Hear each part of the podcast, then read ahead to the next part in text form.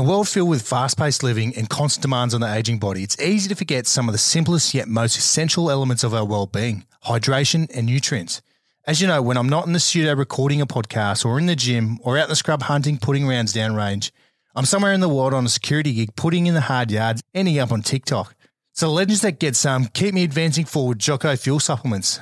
More specifically, I've been smashing the Jocko Hydrate sachets, which helps me replenish my electrolytes and other critical vitamins while boosting energy, and supporting recovery. Also, just like my kids, my appetite for veggies goes as far as hot chips from the Colonel.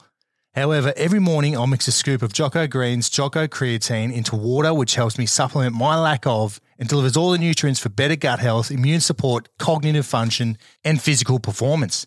And not to mention, tastes bloody good. So head over to www.getsome.com.au and use the code Zero Limits all in caps for a discount. I'll leave you with this for the day. Hard work, clean fuel, stronger, faster, smarter, better. Let's go. Five, one,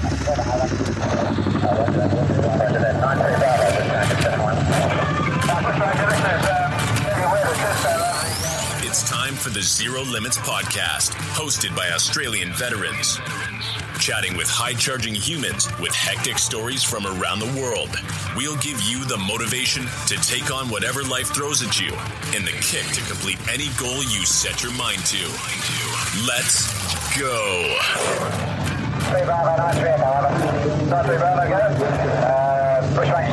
contact you, over. Uh, Bush Ranger, uh, this is nine three Bravo. Zero Limits listeners, I just want to quickly tell you about Three Zeros Coffee. As you might guess by their name, Three Zeros, it's run by a couple of current cops. They've jumped on board to supply us with plenty of caffeine at home and while recording in the studio. To kickstart the day, I'll have a cup of the heavy hitter. Generally, I drink it long and black, how I like my men. and throughout the day, I'll over caffeinate myself with the pour over filter bags. They're just so easy to use. So head over to their Instagram, give them a follow, and to make a purchase, head to the website 3zeroscoffee.com.au. Also, while you're there, use the code 3Z Limits with a capital L for a discount. Let's go. Zero Limits listeners, on today's Zero Limits podcast, I am joined in the studio once again by an officer. Dirty officer. To make it even worse, a RAAF officer. the best kind. spent uh, 15 years full time service in the RAAF. His name is Luke Shepherd, and we'll definitely touch on what he did as an officer uh, in the RAAF. But uh, Luke, mate, welcome to the show. Quick one. Thanks very much, mate. Thanks Yeah. having me along. Mate, appreciate you coming in. Now, we've been chatting for a few weeks now, trying to get you on, and obviously I've been cooked for the last couple of weeks as well. And we got uh, Vinny on, which we'll definitely uh, talk about a little bit further down the track. You guys are doing the 250 for 250, Yep. which is mate of mine. basically, yep. Uh, Vinny, his podcast will be coming out as well, and you guys have your own separate charities, which eventually you two are going to come together and do this 250 for 250, which is basically a 250 kilometer fucking walk from Sydney all the way up to here, which is absolutely bloody loose, 100%. Especially for a couple of Air Force blokes. One bloke that flies a fucking plane, he'll uh, he'll struggle, I reckon. Yeah. we'll see a couple of strugglers, I think. The whole team's full of pilots. So Is it? they don't normally work, No. walk further than their desk to the jet. So mate. Yeah. So yeah, we'll definitely touch on the 250 for 250 down the track. But uh, yeah, mate. Again, welcome to the show. Thanks for coming in. thanks for the opportunity, mate. Really appreciate you having me along and allowing me to speak about these things that I hold dear to my heart. Yeah, definitely, mate. And obviously, you know, touching on the the officer side, as I spoke about offline, mate, haven't really had any officers on other than pilots and all that type of thing. So, you know, and you being a, a, ground officer, Yeah. you know, it's a different uh, aspect to the podcast and love to, you know, find out exactly what that pipeline is throughout the RAAF. So, mate, before we crack on with that side of things, let's get back right to the start. Let's find out about young Luke, mate. Where'd you grow up? sure. Schooling, you know, siblings, etc. And, you know, were you a bit of a, a rat bag? Uh, sometimes, yeah. So I'm, I'm probably fifth generation military. Um, it's as far back as we've mapped. So that's Army, Navy, Air Force. My grandfather was Air Force, um, and he flew in Vietnam. So my father was Air Force. He was an air traffic controller, and I was born in Ipswich. He was posted to Amberley at the time. Queenslander. Yeah, Queenslander, hundred percent. So we bounced back and forwards um, most of my life between here, Port Stephens, uh, and Darwin, Northern Territory, and we did a posting in Tyndall as well. Um, so schooling for me was pretty disjointed, but there's a whole bunch of positives with that as well in terms of character building, learning how to build friendships, building that confidence up, going to a new school every two or three years, just typical Air Force brat sort of um, setup. Um, spent a, a, lot of time in the Northern Territory, which I loved. I missed that place, um, the outback, and you know all the animals. The my father took me on a lot of adventures in the outback, um, camping, fishing, all that sort of good stuff. Wait, sorry, in regards to Townsville, uh, sorry, Darwin, uh, the Air Force Base. Where's where is that? Yeah, it's in Darwin. Yeah, yeah but like where's whereabouts? Uh, so it, it's east. I'd say it's east of the city. It's Yep. in like the shittest part, like most Air Force bases are because jet noise. How far is it from Robertson Barracks? Uh, Robertson Barracks is in Palmerston, so about half an hour. Yep. Yeah. Um, it's it's the it's the it's the international airport, so it's the same same strip. Gotcha, gotcha. Just the other side. Yeah, gotcha, gotcha. Fuck yeah, I never even fucking thought about where the, the Air Force Base was up there. There you Yeah, go. just the other side. Just look across. Yeah, because obviously here in Newcastle, mate, as you know, Same thing. Williamtown. Yeah, but you see, obviously see the jets flying. Yeah, I heard them flying this morning, actually. Yeah. Vinny yeah. It probably was chucking the burners in. taking the piss, wasting taxpayers' money. yeah, that's it. So, um, yeah, schooling was a bit disjointed. Um, fell behind a little bit, j- jumping from Northern Territory back to Port Stephens or Newcastle uh, for my final couple of years. They were pretty pretty tough. Putting a lot of study and stuff to try and catch up because the Northern Territory schooling system's not quite up to scratch in terms of the southern states. Maybe it is now, but it wasn't back then. Um, I turned 18 at the start of year 12, which is a bit of a shit show because then I could buy beers. I had a car. I had all these distractions. So um, it was a lot of fun, but it was also a bit of a shit show. Yeah, mate, it's, it's funny you say that. Obviously, here in New South Wales, you know, most year 12ers are 18 years old, which I think is absolutely fucking bizarre. Mm. I think it's stupid. Obviously, up in Queensland, you, you know, year 12 is 17, so you can't, you got to get fake IDs and you got to get still someone else. Yeah, right, yeah. you got to get someone else to buy you booze for you. But yeah, down here it's loose. Yeah. I don't know how that works with study, but um, mate, just just back to you know this disjointed, you know, growing up as a child. Uh, siblings, have you got siblings as well? I do I have a younger brother. Yeah, So you got a young. How how what's the age gap between you two? two years. Two years. So that you you two kind of just stuck together. Obviously, making friends at different schools. You, you know, you make friends and then you Mm-hmm. you move, then you lose them. We actually we actually fought a lot. Oh, did you? Uh, yeah, Yeah. yeah. Uh, we were completely different people. So I wanted to go outside and fight and do all the things outside. Boy And, stuff. yeah, and my younger brother wanted to play computer games. So I used to get really frustrated with him that he wouldn't come out and do the ragtag stuff with me. Um, so we used to fight a shitload, a lot, uh, up until about maybe 17, 18. Uh, and then we sort of gelled and we're like best mates now, super, super close. We speak to each other all the time. And it's interesting how that's happened. We used to have some massive punch ons, just us. Um, and yeah, just completely different people. And we've kind of found our way back towards being a similar person now that we're adults. Yeah. It's interesting. Yeah, gotcha. And how did you go? You know, how did you guys go again, mate? l- Making friends and then making new friends again. You know, different different area every time.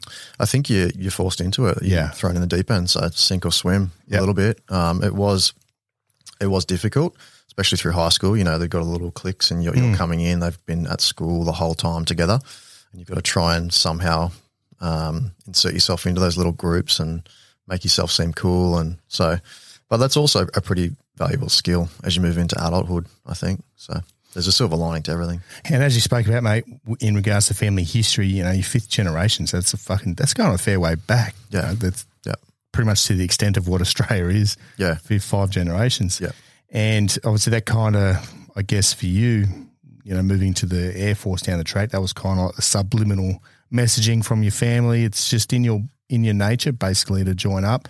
But you've been thirty seven. That what 1986? Mm-hmm. So nineteen eighty six. You don't join the Air Force two thousand six. So there's a bit of a gap there. What were you doing in between after you left school? Getting pissed. Yeah, yeah, right. Just, and that's here in Newcastle, is it? No, I was in Darwin. Oh, you're I back in Darwin. Yep, I did roughly 12 months in Darwin after school. yep.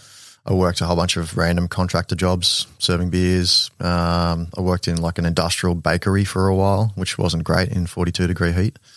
Um, but I was just earning money to have fun. I just had a year off while I was applying. It took quite a while to get through. Um, took a couple of attempts, like most people. So year 12 is 2003, 2004. 2004. Yep. 2004. So you had a, a two year period. Did you was it was it ever aspirations for you to join the Air Force or you know military in, in general? Um, so I wanted to, I wanted to go to ADFA to the to the uni. Um, I was interested in studying. I didn't end up getting the scores I needed to go through ADFA um, in high school. So, but it was already in my mind. Like all the way leading up to sort of year 10, 11, 12, I wasn't keen to um, to join. I was completely against it. But then I had a look at ADFA and that kind of planted the seed. And obviously, you're right. I was. It's what I was used to. It's what I'd seen my whole life. I'd seen my grandfather doing it. I'd seen my father doing it. Um, I'd moved around so much that it felt normal, so it wasn't really a worry to me, and um, it, it, it felt comfortable. Yeah, Yeah. now for for the guests, mate, you know, basically, as we know, 2001 September 11 fucking cranks on. Yep. You know, you're only uh, young at that stage. 2003, the Iraq War kicks off. The Australian Army at that stage, uh, we're in the Solomons, we're in Timor, we've done Rwanda, we've done Somalia since Vietnam. Did you have any concept of what was going on in the world when it comes to like September 11 and the you know the Iraq War when it kicked off? yeah, of course, yeah, Yeah, yep. Um, because your father would, I guess, would have been going bit of commentary. yeah, well, he went to Iraq. Yeah. oh, there you go. Yeah, they had an air traffic debt in Baghdad that he was looking after. Yep. Um, I think he was actually removed from it, but he did a few trips into the country while I was there. Obviously, I couldn't grasp totally what he was doing over there, but um, I remember they were, they were copying rocket attacks on the air traffic tower, and they were over there mentoring the the local air traffickers. Um, What year was that? uh, I have no idea, to be Yeah. honest, off the top of my head. Yeah, I was still pretty young. probably 2003. It would have been early 2000s, yeah. Yeah. Yep. Yeah. Yeah, right. so I was always exposed to it. He did Timor as well. So I was exposed to that sort of deployment culture and what comes with being away for a couple of months, um, seeing it from the other side as a kid, not having your old man there for four to six months at a time. Mm. Um, so I definitely understand how that affects a family. and he gave you, you know, a call here and there, and basically, He did, yeah. I don't think the comms were as good as they are Yeah, of now. course. You know, you're FaceTiming your, your, your wife or Yeah. your partner every night. Um, but yeah, he was definitely giving us a call. It's hard to relate down a phone line though, especially um, especially when they're so far away. that's it. You've got that weird obviously delay. OPSEC as well. Yeah, that, that's right. Yeah. Yeah. so you can't So tell you too much. Yeah, there's only so much you can tell, a, you know, a 15 year old kid too. hundred percent. Yeah, So, as you said, mate, you were, you know, the plans were for you to head down to ADFA. Where did that officer side of thing come in? You know, why not, uh, you know, non commissioned? I don't really know, mate. To be honest, um, I think if I look back now and I knew the difference between the two, I probably would have chosen enlisted. Um, well, it's difficult to say. Like uh, my old man was an officer. His old man was an officer. I, his old man was a one of the last enlisted pilots. So he's a sergeant flying all sorts of different aircraft, and he didn't want to commission, but they forced him into it. And then my old man was the same, enlisted as a rad tech, um, commissioned to air traffic control. And maybe it was because of the whole ADFA, um, the draw of ADFA. Direct entry officer is just where I ended up. Yeah. Yeah, I, I don't think it was really by design. Any, any thoughts of the Army or the Air Force? Oh, sorry, the Navy? Air Force felt familiar to me. Of course, yeah, Yeah. because of the family. Um, if you go back far enough, there was Army in there. Um, but I hadn't been The better exposed. part. Yeah, that's right. the uh, yeah, the more motivated part maybe. um, the I hadn't been exposed to the army at all. I didn't even know anyone in the army, so I didn't didn't know about it. It just wasn't in my field of view. And in regards to you know uh, joining up, what run, run me through this process, mate. This is 2006 again, mate. All this stuff's happening with the Australian Defence Force starting to kick off. Mm-hmm. You know, there's a the deployments to Iraq have already happened. Uh, deployments to Afghanistan, Timor again. Yep. that's all going. Mm-hmm. What was your thoughts? Were you you know officer? You're going as in as an officer. Mm-hmm. You know, how many other options are there within? I'm sure there's fucking hundreds of jobs you can go for. Officer roles in the air force. Yeah. yeah. There's uh, there's not a there's not a heap. You know, Isn't? Yeah, right. no, there's not heaps and heaps and heaps. Yeah. Um, but yeah, so I I mucked around for a, for a year, like I said, uh, and then I got the call up to um, I went for pilot, like most guys. My eyes were too bad, and I was too too dumb. Well, I wasn't too dumb. I was um, I was the lowest rung of suitability. Yeah. put it that way. Put it the nice way. Um, so I probably could have waited around and done a flight screening, which is just a screening tool to see if you got it. Uh, but that would have taken quite a long time, I think, because I was on that lowest rung of suitability. So they offered me air defense, air defense officer, which is now called air battle manager. Um, and I took it and I, and I joined. So about 12 months to two years after I finished school, uh, off I went to Point Cook in Victoria. And what's that role, air defense officer? Uh, that is a that's a a a man or lady who kind of sits in a in a room with a um, with a radar and can see the blue and red forces, fast jets, and essentially tells the blue jets what the red jets are doing, and uh, and gives them situational awareness. That's pretty simplified, but they can also fly in the E7 now as well. It's, it's a similar role, but um, airborne or ground based. Yeah, gotcha. From there, mate, again, you get your enlistment date, you do all that, you know, standing in and getting photos and send you down to Point Cook, Victoria for officer training school. Point Cook, yeah. Yeah. How, how was, like, how were you and how was your family? Were they pretty ecstatic that you joined, joined up? Yeah, I think they were. Like my old man never put any pressure on me to join, but, but I think he was secretly In- happy. Yeah. Uh, he didn't let on too much.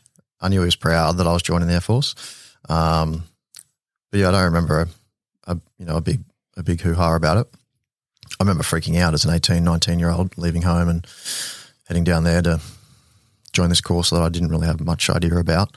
Turning up on the first day and um, Point Cook's freezing, absolutely freezing cold. Um, and Where is Point Cook? it's in Yeah, like where? near, in- near Sale. Is it? Yeah, right. Yeah, Don't even know where it is. clo- close-ish to Melbourne, freezing. Um, a lot of history there, a lot of Air Force history there. Interesting place. Um, I remember it being very cold and wet, but I also remember the course being like school. You know, it's not officer training for the Air Force is, is fairly tame. Yeah. How, how long's the, the course? Mate, we're going back now. I think it was fifteen to sixteen weeks or Oh, something was like that. Yeah, as right. the direct entry guy. And how many blokes are we talking? Blokes and chicks? Um, I want to say about thirty. Yeah. So Yeah, like mostly- size. mostly medical. Yep. So they they seem to stack. Uh, well, they used to stack um, certain courses with medical staff. So we had heaps of doctors and nurses. Yeah, which was good because they had a whole uni life, so they actually had some life experience. They weren't like me, just an idiot coming off the street. So we actually had some adults on the course. Yeah. Mate, in, regards to the training down there, you know, run us through that, you know, that 16 weeks. What are you getting taught? You know, just the basics of the military in general, Mm-hmm. And then obviously the basics of uh, becoming a, an officer. Yeah, yeah, got to use those Yeah. knives and forks properly, mate. Tuck your yeah, in. exactly. Um, so there actually is some of that stuff on the Etiquette, course. Well, like they- an they- etiquette type thing. There used to be. I'm Yeah. not sure how it is now. The course is very different now. Um, there's a lot more hugs, I think. Um, but A lot more dresses.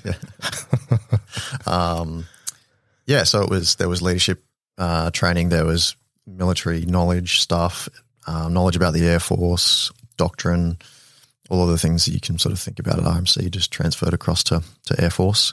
There was some uh, some PT, which was pretty light, nothing nothing hectic, especially for Air Force.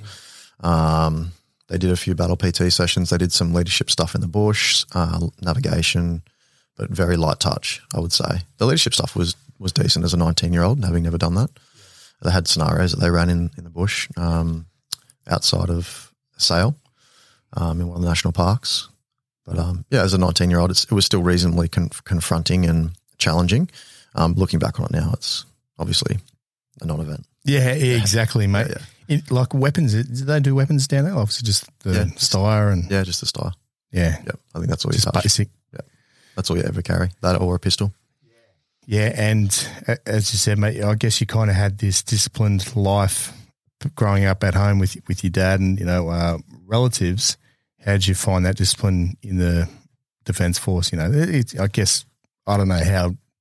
I know for the fact that down at Kapooka, it's quite motherfucker, Yeah. get it fucking done type thing, and they Yeah. rip shit up and throw fucking your shit everywhere, and Yeah. same as Singo. Yeah. is that is, was that similar? No, There was none of that. there was none. Of, no, there was no. No, I was standby beds, room inspe- inspections, but it, it wasn't. There was none of that. Um, none of that really aggressive stuff. It was just you just got written up, yeah, and debriefed on it. I guess I didn't even know what the repercussions were. Um, I found the I found the study and the uh, testing and stuff reasonably easy, like you know, sort of high school level easy. Um, but yeah, there was none of that crazy stuff. It was all. I think there were a few um, flight lieutenant or captain equivalent doctors on our course, which was really weird because the MSIs were all um, sergeants. So that was a, a weird relationship there because they were pretend flight lieutenants that just kind of got it because they'd been at uni and done a medical degree. So that was interesting to watch. What's MSI? What's what's something? Mili- military skills instructor. yeah, gotcha. Yeah, I'll probably screw that up. It's just the, the the DS. Yeah, yeah, gotcha, gotcha. So, mate, as you said, you spend about the sixteen week uh, mark down there. You graduate. Mhm. Family come down. They did. Yeah. yeah. How was that? Like, They were just everyone's proud and Yeah, it was good. You do a little march around with a sword, yeah, you know, get around the sword, which is strange now. I haven't touched one since I joined. So you learn all this sword drill and then you do it when you That's it, graduate. it's and you never gone. touch it again. Like, not everyone. unless you're on the parade ground. Yeah, Yeah, I'm sure a lot of people, like a few people, touch it again through their career. I shied away from that massively. Um, and normally, if they get stabbed with some position on some parade, they have to learn it again because they've forgotten. yeah. It's been years since they've touched these swords. Um, but yeah, so you march around with a sword. Um, I think there was like a one star that came along and presented everything. It's going back a fair way, but I remember the family was definitely there. Yeah, big support. And from there, you move into surveillance and control training school. So this is again, this is like the IET's initial employment training, It is uh, specific for your role. Yeah, so it's um for the air defense officer role, which is what it was called back then, um, surveillance control training unit, I think it was, um, which is still in existence. That is that's the IETs for those guys. So uh, I forget how long the course was, maybe fifteen weeks. Yeah, pretty extensive. Decent, yeah, maybe fifteen weeks, and it was um it was rough. It was it was a difficult course. I was young and I made a bunch of silly errors. Um, and th- they're graduating guys at a, and girls at a, at a reasonably high level um, in terms of controlling jets, and they still pump guys and girls out at a high level. Um, four out of five people on that course didn't get through. I was one of those people, um, so they they binned us, um, but they gave us the opportunity to uh, re-roll into operations officer. So um, yes, actually, it was emotional. Um, I think most people that go through there can probably say a reasonably similar, have a similar similar experience, unless they're turbo brains. Um, some guys fly through it, but um, you know you're live controlling jets uh, on a radio, looking at a radar screen. Um, so yeah, it was it was challenging. A lot of timeline based. And in regards to that, controlling jets, do you remember, like, I guess the first time talking to a jet, just going, "Fuck, mate, was- uh, hey, mate," I was absolutely shitting myself. just no, yeah, Just Cluedo, mate. I had no idea what I was doing. Um, probably part of the reason I failed the course. yeah, yeah. but um, but yeah, it was fun. It was it was an interesting job. It's still you know, it's an interesting job that these guys and girls are doing. They're now doing it in the back of the E seven too, so a flying radar, um, which is pretty cool too. Pretty cool capability. So when you said you failed, you got re-rolled into the operations officer side of things. Did you move from there to go do another course? No, no. So operations officer is almost like the general hand of the officer world. So a lot of people fail into it. It's a it's a weird mustering. Um, it's kind of got this stigma attached to it, where it's all the lemons go there, and, and that's wide, widely true. Um, but it was choose your own adventure. So there was it wasn't in existence. It was just being stood up, which is why they wanted so many of the guys coming off those courses in that mustering. And they uh, they said you can go to 92 wing and work with the P8. It's the Maritime Patrol aircraft, and we'll give you a deployment. So three of us went across there. Um, most of those guys have now switched into different jobs because it's kind of just a holding pattern. Um, I stayed in that role for quite a while. Failed, failed a bunch more courses, which we'll talk about in a minute. Um, but then kind of choose choose your own adventure. You can end up doing some interesting roles. You can get completely shafted as well if you let it happen. But if you make make your own bed and kind of um, network and then try and create positions for yourself, fight for responsibility, uh, fight for work, fight for positions that are normally slotted for air crew and all these different sort of job specs, you can actually do some some decent stuff. Yeah, so make the best of a bad situation, I guess. Yeah. So again, that mate, you said that course was again another what 15, 16 weeks. Roughly, yeah. Yeah, roughly. Off the top of my memory, yeah. So eventually you graduate, uh, basically as a qualified officer. Is that Yeah, so operations officer didn't even have an IET. That's how new it was. So we went across to 92 wing in Adelaide, which was completely new to me. And they had their own course that they ran, which was maybe a week long. Like it wasn't, it wasn't much. So there, there was no, and then we're on the, we're on the job. um, as operations officers for the wing. I eventually moved into um, 10 Squadron as a tasking officer, which was a This is in Adelaide. yeah. Yep. Yeah, yeah. I'm still with the P8s as a tasking officer, which was probably two or three ranks above where I should have been sitting, which was good. I enjoyed that. Uh, while one of the um, squadron leaders went off to his probably 10th deployment to the, to the Middle East as a cash grab. Uh, P8, mate. That's that's a plane. Is that a plane? Yeah, the Maritime Patrol aircraft. So it's got the big stinger on the end of Oh yeah, yeah. I know what Tail. you're talking about. propellers. Yeah. Yep. Yeah. Yeah. Right. Um, so yeah, that was, that was a good posting. I kicked and screamed to get out of there. Uh, I didn't really like Adelaide. And I was comparing it to the East Coast, which was the hardest part. That's yeah. So this is 2007. How long do you spend down there? Roughly two years. Two years. Yeah, Shit. Maybe, Is, maybe a bit less. is there is there any talks of any deployments or anything? I did a deployment, yeah, Yep, to, there you go. to Minhad, yeah. Yep. So they, they came through on the promise, and I probably would have got a second one if I stayed for another six months. They were rotating guys through there pretty quickly, or either there or um, in Darwin doing Resolute. Because Resolute was massive at the time. It was, yeah, yeah. I did it, or they call it Relex back in those. Yep. Yeah, it was. I think I did one Relex before it switched over. Yeah, exactly. Yep. Now, as you said, mate, you get your uh, first deployment to Al Minhad, which is in Dubai, Yep. And yeah. mate, run us run us a little bit through this, mate. Like, what was this supporting? Was this supporting the the efforts in Afghanistan Iraq? So I was actually there as we transitioned um, from catalyst to slipper, I want to say. Hopefully, I haven't screwed that up. So from Iraq to Afghanistan, um, it, it looked like 12 to 14 hour uh, days, shifts.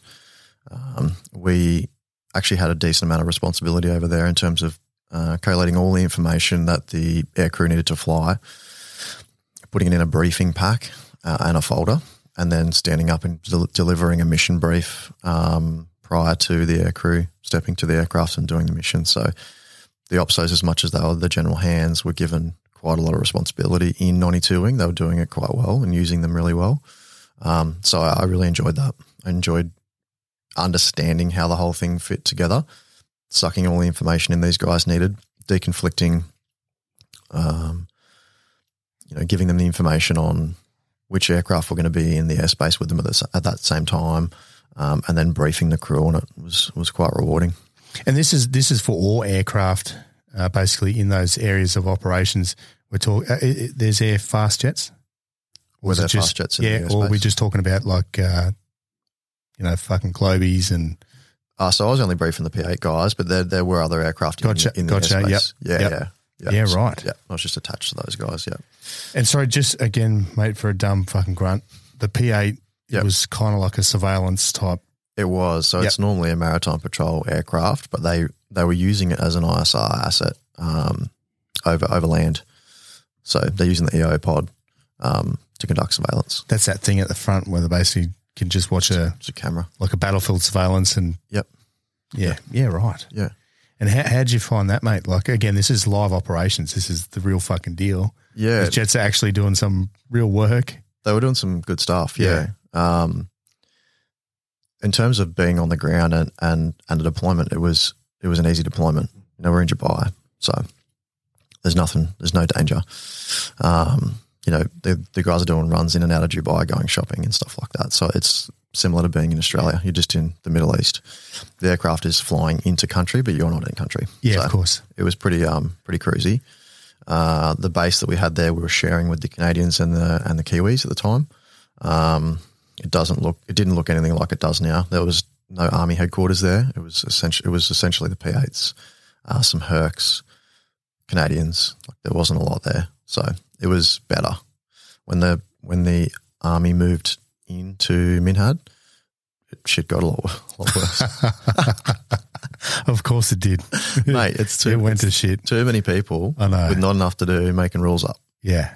just making rules up That's for the it. sake of it to justify their own position. So it went downhill from there. It was a lot less enjoyable. Oh, of course, mate. Especially when the army comes in, they just fuck everything. There was just too many Yeah, people. the officers make some stupid decisions, and then and the diggers are just fucking just diggers, just being dickheads and breaking every rule possible. And That's it. Fuck. That's what we saw. And then every time a digger broke a rule, it was a new rule. Yeah, that would have been, I guess. So when did the Because I went through Q8 in 2008. I I, was think they were just phasing out Q8 at that stage, 2008 ish. I was in Minhad 10, uh, I want to say 10, 11. Yeah. Yeah. Yeah. Because they, yeah, that's No, no, I, that's not right. I was in Minhad way before that. 10, 11 was Afghanistan. 2008, 2007. Yeah. Yeah. Yeah. Fuck. Yeah. They, I know they started switching because they were closing down all those bases in Kuwait to move it all to a, a Dubai base side of things. Yeah. yeah. What rank are you at this stage? Like, sorry, mate, you got to run me through these rank systems for the Air Um, Force. On that deployment, I want I need to think. Um, I was a lieutenant equivalent flying officer, Flying officers, is that what they call it. Yep. Yep. just one stripe. So basically, people got to throw the old boxer up every They time do, they see but it. they all know you're a jube as well. Stand so- fast. Yeah, stand Yeah. fast. Yeah. Never heard that through my whole career, but It's massive in the army, mate. Like, fuck, if, if you have an officer that walks past, you know, like, fuck, if you don't call Yeah, the old right. stand fast, mate, they'll fucking lose their shit. that's a bit. It's a bit Yeah, like yeah, you know, a brand new subby out of you know uh, out of school, and they'll be walking through a battalion. If you don't stand fast, yeah, mate, it's fucking end of the world, and yeah, right. you almost get charged. It's, it's how bad it is. Yeah, that's not a thing. Yeah, isn't it? No. Yeah, right. Not a. You mean outside No, like just anywhere in general. in a building or outside? Fucking just everywhere. anywhere. Just everywhere. Anywhere. If you see an officer and you're sitting down and he's just he like they'll they'll do it sometimes. Literally pop around a corner just to catch us off guard, just so they stand fast and fucking everyone's up throwing fucking boxes. It's a different culture. Oh, no, mate. there's none of that. That isn't a thing. Obviously, when you're walking around, you salute, but there's none of that stand fast stuff in the Air Force. Yeah, we to take the piss. We did it a few times in Afghanistan, just hoping, I suppose, that Taliban would see who the officer is. Just so you could salute him. nice. Mates, so from there, uh, 2007, you finished that deployment. How long? How long you spending that role? That one, oh, that was four months. Four months. Yeah. yeah, nice. Yeah, so it wasn't too long. The Air Force ones were pretty quick. I, th- I think I sort of timed my two deployments when they were about, when they were four months ish. Um, they weren't out to six or anything like that. So Gucci. Yeah, so four months back to Australia, mate. Bit of bit of cash behind you. Obviously, you got a bit of cash behind you because you're an officer. Mm, yeah, just rolling in So just rolling, Champagne and caviar, mate, every night. and then you get a deployment to uh, Four Squadron. Yeah, that was a, a posting in there. Yep. Um, so I kicked and screamed to get out of Adelaide. Uh, so much they let me go so early. So roughly two year mark, I um, I headed back to Newcastle. Um, So that's where Four Squadron is. Yes. Yep. And what is Four Squadron? Four Squadron's an Air Force unit that works with Army. Um, airland integration is is kind of their core role. Um, yeah, they have specialists in there that attach to Army and, and do everything Air Force for Army units that are, that are deployed. So you're talking about the the Troy Knights, the combat controllers I am. side of things. Is this where you met? Uh, I met Troy. Yep. Norm, as they call him. Yep. Yeah, I met Norm. I don't know if he likes that name anymore, but I met Norm when I posted in, um, I want to say, yeah, around 08. Uh, yeah, he was there. He was already there. I think he'd not long uh, done selection and, and, um, and was kicking around the unit in Merrells with a mohawk, most likely. Most likely, I can't really remember, but um, yeah, he was definitely there. He's one of the one of the old school guys that's been around there from very close to the start. Yeah. So when you get posted there as, I guess, an officer, like, where do you sit on the on the scale there? Because low, mate. Yeah. low. low. As an operations officer, um, it was definitely a pretty big step back in terms of responsibility. Um, the unit was so small that it, I got shunted off into this weird little foyer area, uh, and um, they didn't. They weren't using their operations officers in outside of 92 wing or probably surveillance and response group um, the same way. So I wasn't turned into an air ops kind of guy. So um, I would answer the radio when the uh, when the aircraft took off, log their times. It was just an administrative role, to be honest. Um, but then from that point, I had to fight my way into, I, I guess, the trust tree and um, roles that were interesting and had some responsibility. And you kind of in those sort of units, you've always got to prove yourself anyway, which was quite a big thing. Of thing course. Yep. big thing to do with those guys that are starting this capability. Um, so yeah, I enjoyed that challenge. That posting ended up being you know one of the best postings I did, but it, it definitely didn't start that way. I started way way down the bottom doing these kind of shitty roles that were just part of the basic operations officer position. The, the guy that was there prior to me, um, I don't think kicked many goals, and and so I was kind of on my back foot as I as I stepped in there. But Yeah, gotcha. And sorry, mate, I just want to try and figure this out. So you got the you got the jets in the sky, and you've got you on the side, and then you've got the combat controller. So you kind of like managing and kind of letting the the combat controllers know that there's planes in this area of operation type thing. Is that No, No? I didn't have anything when I first. I didn't have anything to do with those guys. Yep. They were off doing their Yep. thing. Um, I was purely assigned to. They had, I want to say, six PC nine aircraft, little buzzbox turboprop things Mm-hmm. that they use for forward air control. Um, so front and back seater, they could drop smoke canisters to mark targets for the jets to bomb. Um, purely sort of looking after them and, and working directly gotcha? to the XO. Gotcha. Yep. So I was like the EXO's worker guy. Um, probably dabbled in a little bit of planning with him uh, a bit later once I had some experience. But yeah, to start with, it was very low level stuff. Yeah, yeah, gotcha, mate. Yeah, yeah. Now you spend what say a year there before you get your deployment to Afghanistan. Yeah, Mate, so, and uh, again, Afghanistan's in full fucking swing. yeah, yep, yeah. The, the guys were rotating through there all the time. Um, so I got a deployment with with the Heron, uh, which was the Australian ISR um, unmanned aerial vehicle, Israeli built. Uh, no weapons, just a an EO pod, like I said, um, was on the P8, P3, not P8. That's the new one. Um, so Kandahar, I did four months there. Kandahar's pretty cushy as well, as you as you're probably well aware. Um, massive, massive American presence. Just concrete plants pumping out concrete 24 hours a day. Yeah. Just mind blowing, like a full city. Um, so the luxuries definitely weren't lacking there, um, like most Air Force deployments. But I got to see, I got to s- interact with uh, the guys up north and kind of see firsthand through the, you know, the soda straw of this little buzzbox um, UAV, what they were doing on the ground. So uh, it was interesting. I, I did a bit of work with the American Reaper. Reaper Oh, crews. fuck yeah. Yeah. So my EXO at the det uh, could see that I was kind of bored and needed more work. And so I ended up as the LO between our det and the Reaper det, um, Pred Reaper det. So I went across and met with them. I watched them um, take off and land the thing in the box. Yep. The guys in Kandahar were, um, their primary role was to just take off and land because you can't, there's a lag on the sat link. So you can't um, take the thing off and land it from America or Hawaii or wherever these guys were based. So they do the mission, they do the tactical mission um, from like removed from Afghanistan, but the the guys on the ground had to take it off and land it, and they do a few sort of local missions around Kandahar. It was interesting though. So they they'd take off, then they'd hand the aircraft over to someone in Hawaii or something, Yeah, right. and it was almost like dialing in an old school TV. It was pretty loose. Um, they'd take control of the aircraft and they'd step out of the box and go back, and then and then they'd come back later and land it.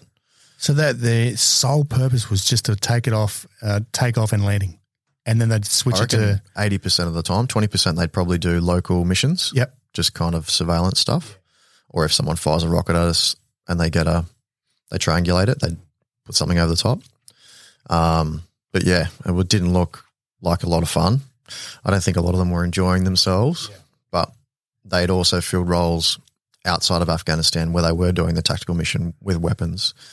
So the way the Australian Air Force did it is they they sucked it aircrew in from all over the shop. Uh, you know, fast jet guys, Herc pilots, all the different kinds of aircrew. They'd get them together, train them, and then they'd deploy them uh, to Afghanistan to fly this little UAV. So they had the corporate knowledge of none, uh, and these Reaper guys and Predator guys and girls had massive corporate knowledge because a lot of them had been in that job for a long time. That was kind of their specialty. So we wanted to bridge that gap between our guys and their guys. So we cross pollinated. So I sort of ran that whole, it wasn't a training pipeline, I guess an exposure pipeline. So we'd have a Reaper or a Predator guy or girl come across, watch one of our missions, give um, the Australian Air Force people some tips, you know, and um, and sort of say this is how you could do it better, and then vice versa. So we got that cross pollination of corporate knowledge. It was, I think, it was really useful for the um for the air crew executing the missions Yeah, right. Did you get to see any uh, Pred and Reaper feeds? every day. Oh fuck yeah! Now we're talking. every day of the week. There's some cool missions were doing, just fucking just ripping in. Yeah, there was some there was some cool stuff. There was some, there was a system over there. I can't remember what it was called, but you could pull up almost every feed in Afghanistan on your computer. No way. So I could have it's like YouTube. nine to twelve kind of tiles of different. You didn't have any context. You didn't know what was going on in the Yeah. mission, but you could see what they were looking at, and some you know each now and then some stuff would kick off, which was Yeah, fuck yeah. Some people like watching that stuff. Some people get really badly affected watching it. I, I never had any effects from watching it. It's like a fucking PlayStation game. A little bit, yeah, because Yeah. you're removed, Yeah. especially without the context of the mission. Um, I, part of my tasking was to go across to the Canadian compound. They had the same aircraft, and I'd test the downlink for the video. They had a test kit, we didn't, so I'd go across there and play with their, it's essentially a radio, um, to test that we had a link to our Australian aircraft, so I could see what they were seeing on the pod. When I went across there, they would always want to show me their highlights reels. Oh, did they? Yeah, so they'd have hockey, normally just hockey, shitloads of hockey up on these massive screens in this talk. Oh, Shap, Shap, yeah, come in, come in. I got a good one for you. I got a good one for you. And they'd show me the most loose stuff. Um, they'd always be kind of, they were more involved. So they, they would use their pod to film. Uh, I remember one that they used their pod to film uh, a Taliban guy sort of running through a field with a with a wheelbarrow that was quite cle clearly full of weapons with like a rug over it, and he's like absolutely legging it. Very impressive, fit guy. Um, and they'd used a UH-1 Yankee, which is their upspec Hueys essentially yep. with two engines. Um, they, I don't think they had any other assets in the area, so they bought this this Huey in, and the door gunner was the was the strike or CAS asset, or you know, so just loose stuff like that. But yeah, Just interesting. let it rip. And then they'd say, "Do you want to you want a Mars bar ice cream? You want to take some back for the boys?" So I'd just scoop it out of their four freezers full of disgusting food they had and take it across to the compound. That's fucking sick. Yeah. I love some of that predator feed. You know, the stuff you see on YouTube. I'm like, yes, because it's so clear too, and, and, and these things are sitting kilometers in the sky, and the feed is just amazing, isn't They it? are, yeah. The pod on the Reaper was mind blowing. Yeah, I don't know how they get the clarity out of All that. the thing. payloads on these, do you know? Obviously, the Predator Hellfire, I think. Hellfires and laser guided bombs too. I think. Yeah. The. No, not the Pred, the Reaper. The Reaper. Pred only Yeah. had um, Hellfires from memory. Yeah. Yeah, they went down a couple of times. I think there was a couple of Preds that went down in Afghanistan when I was there. And They tasked us to go fucking try and go collect them before the fucking locals of Taliban go get them. Yeah, as you interesting as you uh, drove into the the Pred Reaper compound at Kandahar, there's these huge wooden crates. And I said to someone, like, "What are they?" Just more Preds and Reapers. They just got crates and crates of these things just sitting there. Insane, Fuck. just ready to go. So you crash one, pull one out of the box, Yeah. bolt it together. Just brand, it's like buying a new fucking drone from JB Hi-Fi. yep, yeah. The Brits were there as well. The Brits had some Reapers too. Yeah. there was heaps of, uh, I know the Singaporeans were flying them and all the different nations had their own assets, didn't they? UAVs, yeah. Yeah. There was a lot of UAVs in Kandahar. Yep.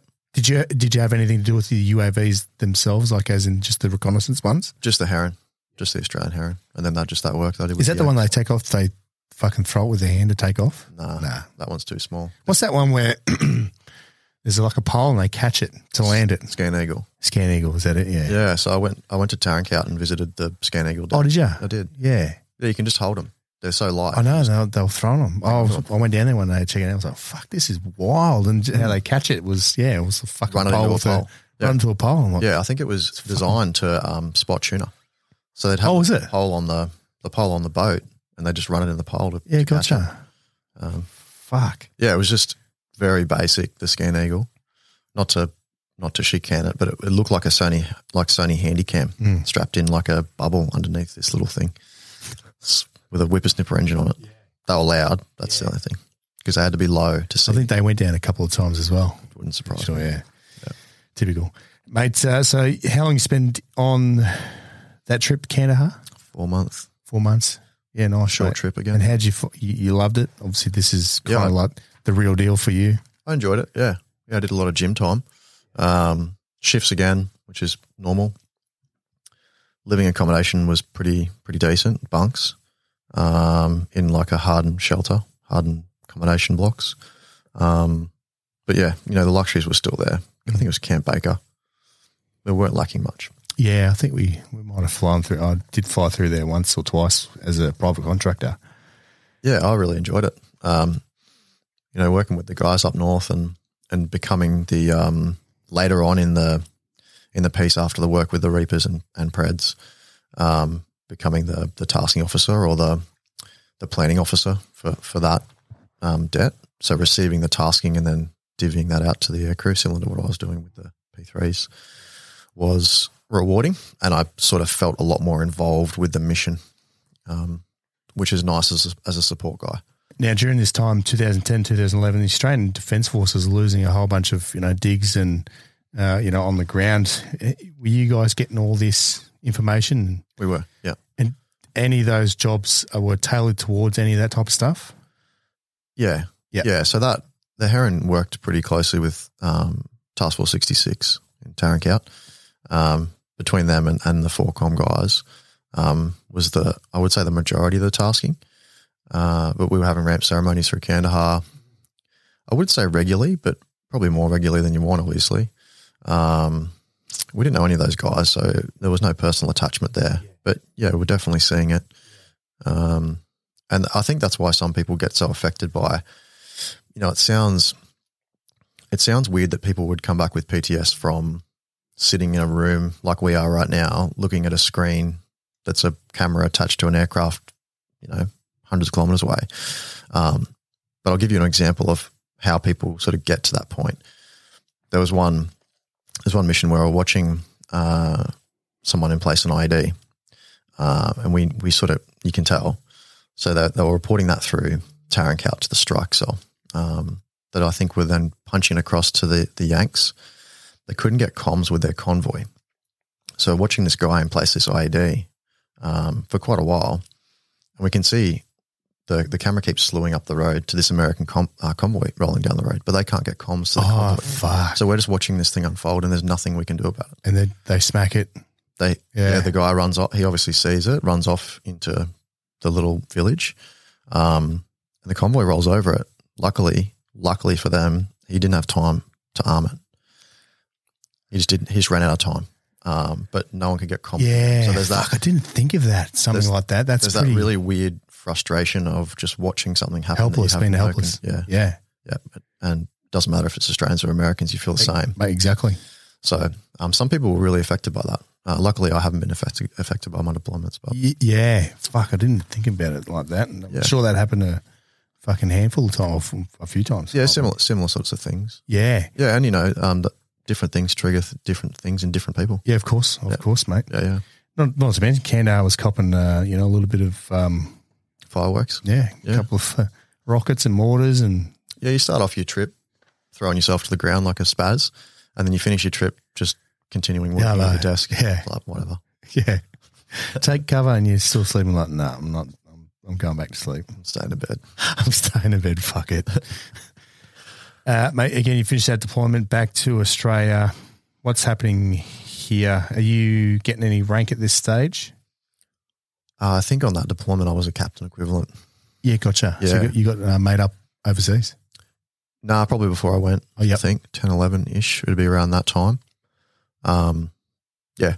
So it's automatic promotion, similar to the army to captain, and then it's um, selection boards after that.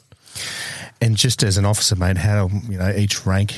It's kind of like you know, I guess, like a tier system for Qantas. You, you start bronze, silver. You know, do, do you get more perks? Uh, you get more money. Yeah. yeah, yeah. You get more responsibility, Yeah, but don't, don't get many more perks. yeah. Not till you get to that higher end. No, see, so I sort of, I sort of saw every rank up to captain equivalent, flight lieutenant. It's pretty similar. Like once you once you're wearing flight lieutenant rank, people kind of know that you've been around long enough to half have an understanding of what you're doing, and they're sort of the workers of the officer ranks. Is is the flight lieutenant captain equivalent? Gotcha. Um, if you have ones drop on your chest, whether it's a thin one or a fat one, um, you don't know what you're doing. You've got no idea. And people know that, which is good because you're sort of Teflon coated. You can get away with a lot more. As soon as you sort of hit that two two stripes captain equivalent, people start to expect more. Yeah, Um, but they also know that you've been around for a little bit too. Yeah. I was a, I was a dodger though, man. I dodged senior officer for I don't even know how many years, seven, eight years. Oh yeah. yeah. Is that was that the next step up from Squadron leader, so Yep. major equivalent. Yeah, major? equipment? dodged it. So again, mate, from there you're back, back out to four squadron. Is that Mhm. right? Mhm. Back to Newcastle, mate, or Williamtown, I should say. Yep. What's going on from there, mate? From there, I I had a pretty good understanding of what the guys were doing in operations. Um, so that led into some planning roles with those guys, some liaison officer roles with those guys. I'd go away, embed myself in the headquarters, receive all their tasking, go to all the sort of planning briefs, um, debriefs, all of those mundane meetings, um, suck all the data that I needed out of that, and then and then give it to the give it to the teams um, as the liaison officer. So, I guess you know I said I started very low in the in the tier system for at Four Squadron.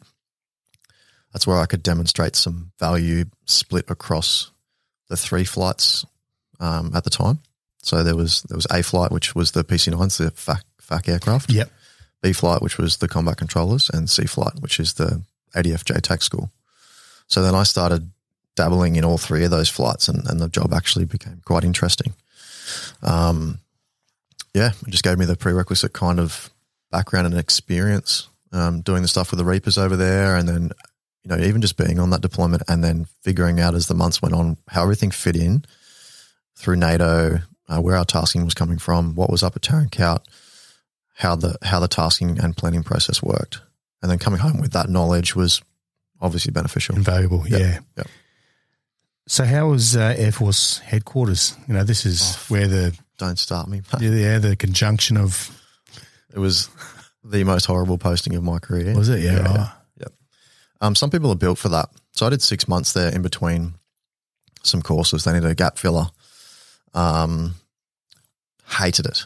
It's uh, it's a very very strange community down there. Like you're in a blue, you're in your uniform in your blues. Like the full dress. Uh, short sleeve depends Yep. what you want to wear. Um, but you know ribbons every day. Um, and you clock in and clock out of work like a, like a civilian. There's no, there's not much camaraderie. It's it doesn't feel like a squadron or a or a flight or you know platoon company. Um, the hierarchy didn't care so much about the people below them. They cared more about how their boss perceived them. Mm.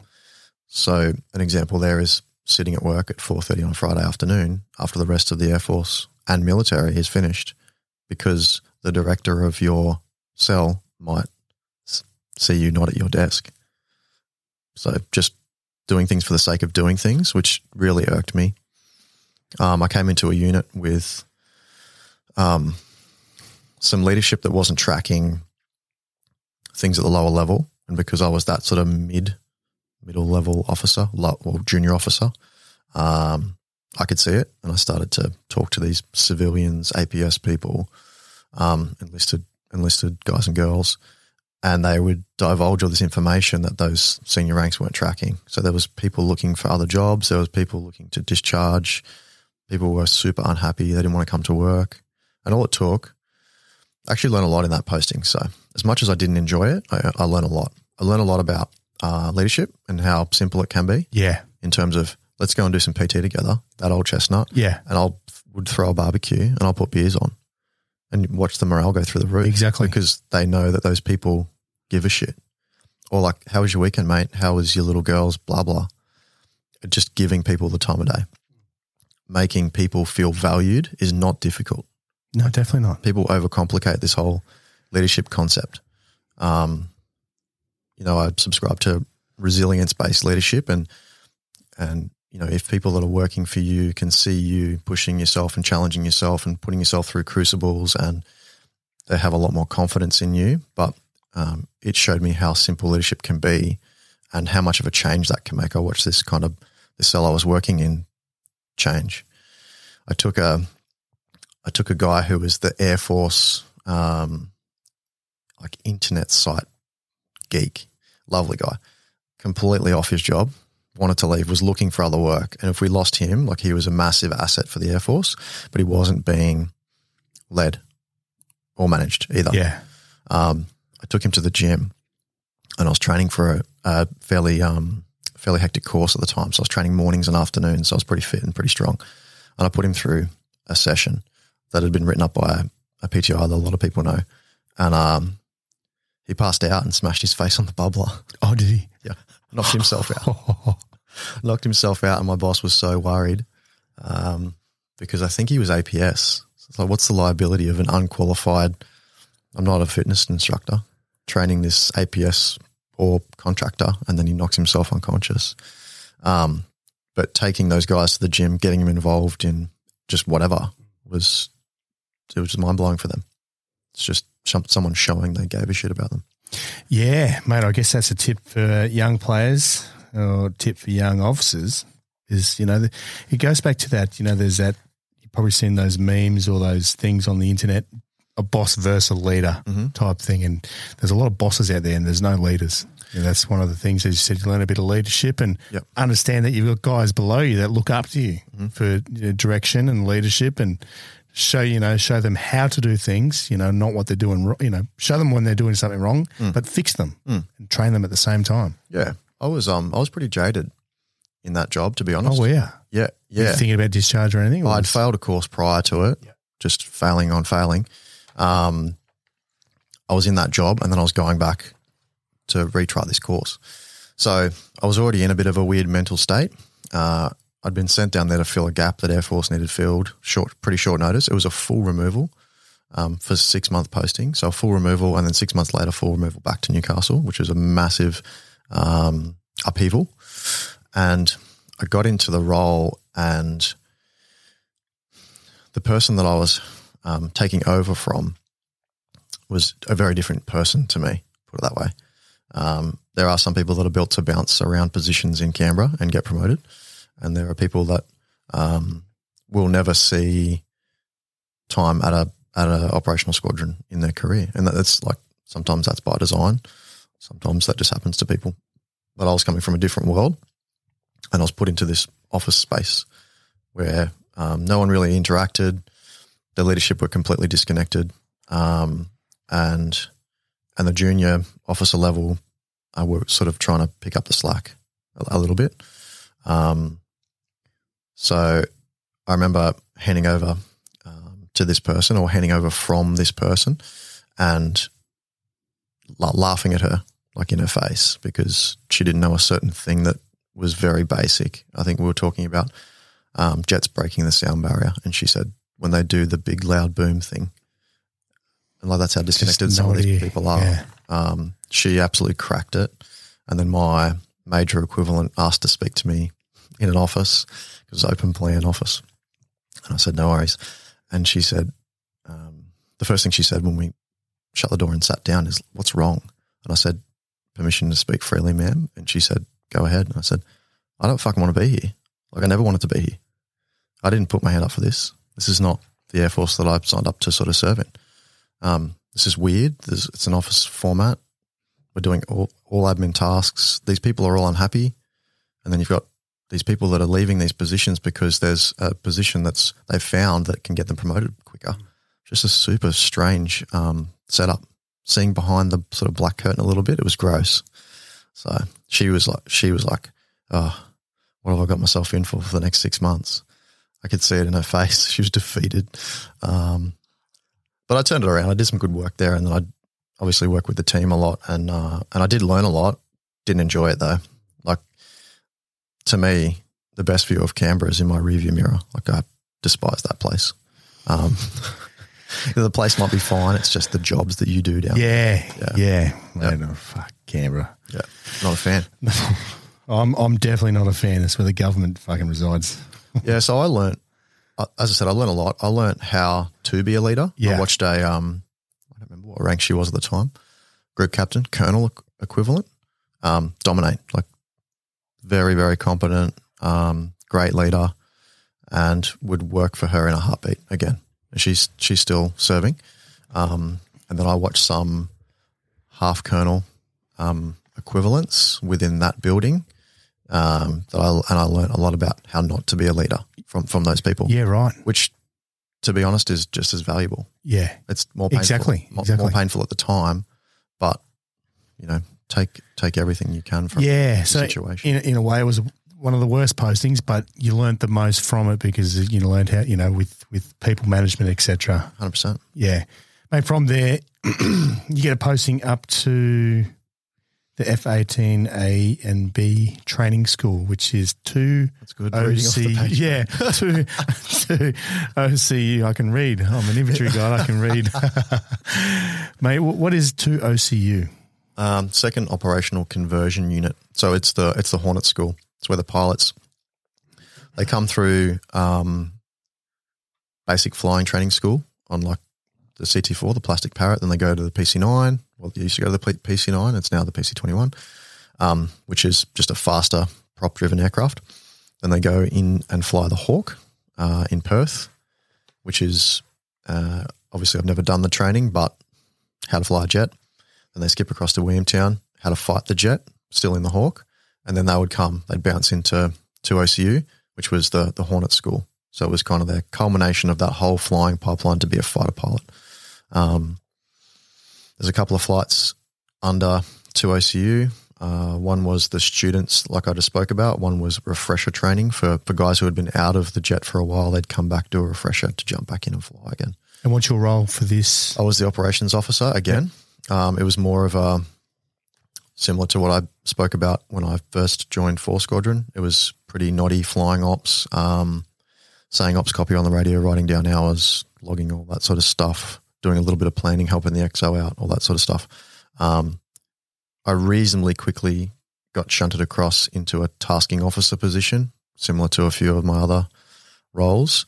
Um, where I ran the schedule. So I sequenced all of the syllabus for the students uh, to make sure they were getting all of the um, the learning they needed to pass. So every you know it's broken down into lessons and flights to make sure that every student got everything. Um, and I ran the, the planning for for the course, which was actually quite enjoyable. It was challenging. You know, when old mate comes to me and says, "I got a dental tomorrow at eight o'clock in the morning," and it's five o'clock on a Thursday afternoon. Like, Thanks, mate. Let me just Tetris this shit into this massive whiteboard of stuff I've got here. Um, but it was good because I got to know the other. The great thing about that posting, and it's still serving me now in my in my current role outside of defence, is I got to know a whole generation of fighter pilots because all the new guys came through, and not just fighter pilots, guys that didn't get through the course that went to C seventeen, C one thirty, all of the lift assets, you know, um, E seven, whatever else. So I got to know them as well. But um, I definitely leveraged that network. So I saw all of that generation of really young guys, one of which was Vinny, come through the school. Um, but I also saw all these guys that were old hats at the major and above level come through refresher training. Um, so I met all the execs too, and they are now um, very high up. So I know that whole swathe of people. Obviously, it's going to run out pretty soon because Yeah. it's slowly That's pushing it. up and out. But um, Yeah. it's been super useful. Yeah, definitely, definitely. Fucking within that pipeline too of all those pilots, mate. There's a, you know a few combat uh, like Vinny done their done their missions in the in the live Yep. air, uh, area of operations, which is pretty fucking cool, mate. And especially what they do. Obviously, the whole Top Gun fucking movie shit too. For me, I love that shit. Yeah, that- Vinny that- hated it. yeah, I haven't even seen it. I fucking love it. Gross, yeah. mate. It's really weird. Like, obviously, the Air Force completely fucking hate Top Gun, and I think some guys do like it, and I think from talking to um, Super Hornet guys, I think some of it was reasonably realistic. oh, was it? Yeah, I think, yeah, I've got no I haven't idea. seen it, so I, I wouldn't know even if Yeah. I was watching it. Um, but yeah, it'd be surprised. It'd probably surprise you how many Air Force guys did watch it. It's gross to me though. I fucking love it. I'll, I'll probably watch it eventually, but I wasn't like frothing to go and watch it at the movies or anything like that. Yeah, I was, mate. I fucking love it. Yeah, that whole generation of guys that came through 2OCU would have all deployed. yeah, as we were flip flopping Classic Hornet and Super Hornet in and out of Iraq.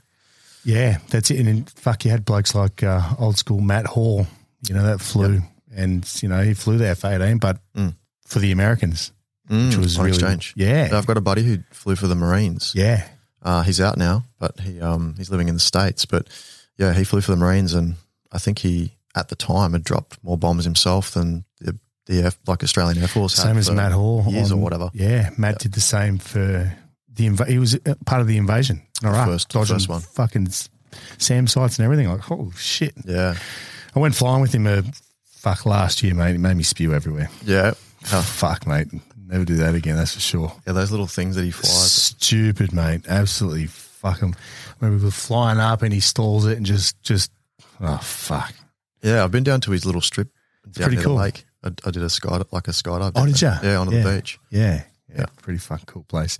Now, mate, you spend, say, two years there and then back to fucking squ- four squadron again. Mate, I can't get away from them. Can't place, get though. away, yeah. Just keep getting sucked back into the vortex. Yeah. So Um, that's basically just across the street because all that F 18 stuff was up here. Is that, is that right? Yeah, yeah. So Yep. uh, the the unit was um, probably a couple hundred meters away from from 2OCU.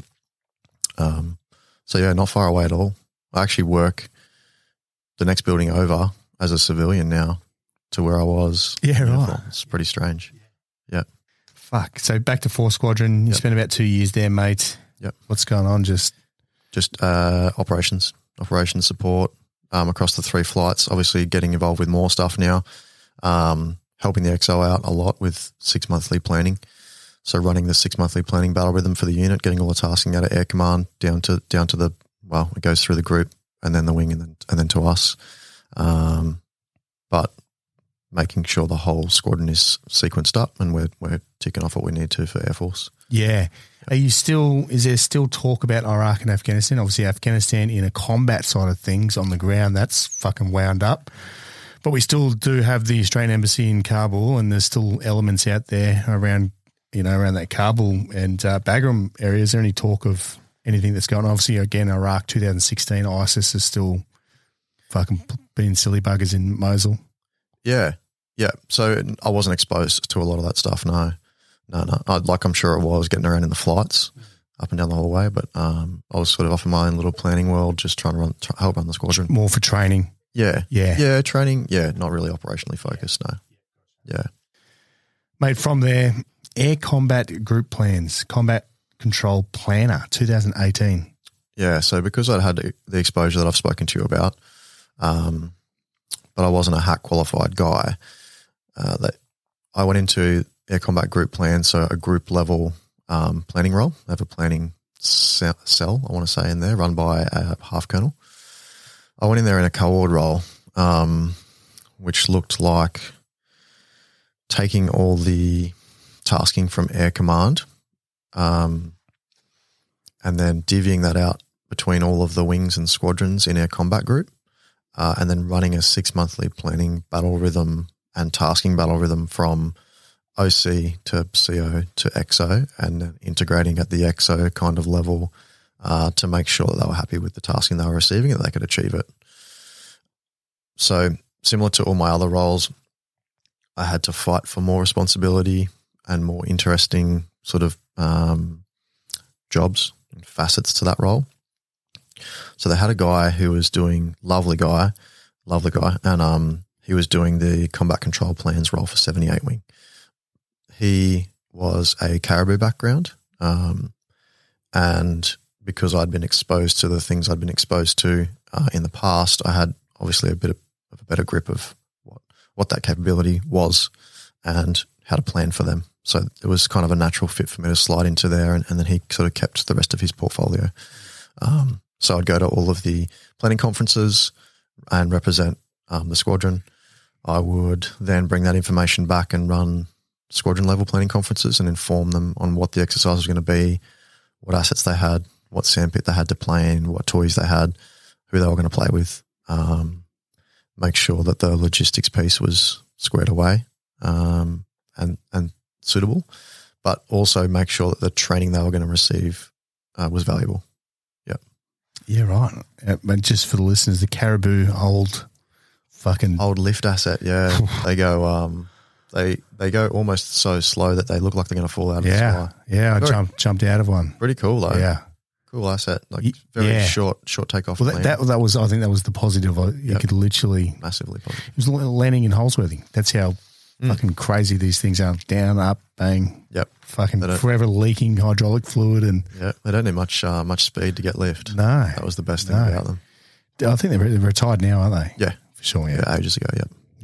Probably bring him back one day. Who knows? Australian Army, mate. the Defence Force in Black, general. Black Hawk oh. 2.0. Yeah, fuck. That's crazy. And did you see that fucking uh, that Marine Osprey went down the other day? I did. Yeah. yeah. I know a bunch of those guys. Um, yeah, I don't know if the names have been released yet, but I work with a bunch of those guys in Darwin yeah, on the rotation. Um, great, great dudes, like and dudettes, I should say. They um, they've always, they always want to say yes, like they always want to support. They'll go out of their way to support. Um, I've worked with other assets where that's not the case, but those guys are amazing. what Yeah. and that that asset, you know, it's very capable. It's it's insanely capable what that thing can do.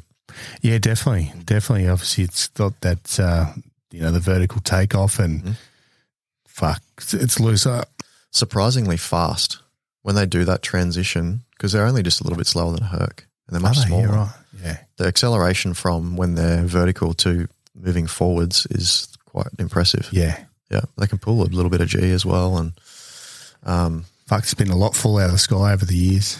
they have yeah, Yeah, unfortunately. which is uh, you know that's either technology or pilot error. Is Yeah. generally the way. I'm not sure, maybe a bit of both. Yeah, of I know they yeah. transitioned. It was a good couple of years now ago, ago now. Um, I'm sure some Osprey guy will listen to this and be like, "That's bullshit." But they they transitioned. This is what I was told. They transitioned from needing a rotary wing certification and fixed wing to only needing the fixed wing component because the avionics got so much better in that in that um, airframe. Yeah, right. It's kind of weird. There's some Osprey bloke out there said, nah, you fucking he's talking shit. Probably. Read that on news.com.au. I made that up. As you said, you spent probably about two years there. How are you going uh, mentally? And, you know, Good man. yeah, just starting to get back into the swing of things, loving it. No thoughts of discharge or anything. Um, I wouldn't say that. Yeah. I was definitely on the fence. Like that, that role I'd been in for that many years was always supposed to be a lily pad into something else, and I kind of just weaseled my way into all these different random jobs, which kept it interesting. So, um, I'd never made the jump. But my boss at the time, uh, we had an interesting relationship, and um, we we're both probably um, more similar than we wanted to admit. But um, he spoke to me about he knew I was on the fence, uh, and he knew I was in some of the stuff that I was doing. I was coasting because I could, uh, and I was pouring my energy and time into other things outside of work. And so when this, I actually had a job offer while I was in that role um, for the company that I work for now, and he almost encouraged me to take it because he's like, I can see that you're, I can see that you're coasting. I can see that you're kind of not fulfilled here. Um, make it, make your mind up. And then after that, I actually got this job offer through a guy that I work with at 2OCU back in the day. This is a private job offer. yeah. Yep. Yeah. A Hornet pilot. Um, he was a reservist at the time. He'd gotten out to start, start a HR company in town here in Newcastle uh, with his wife.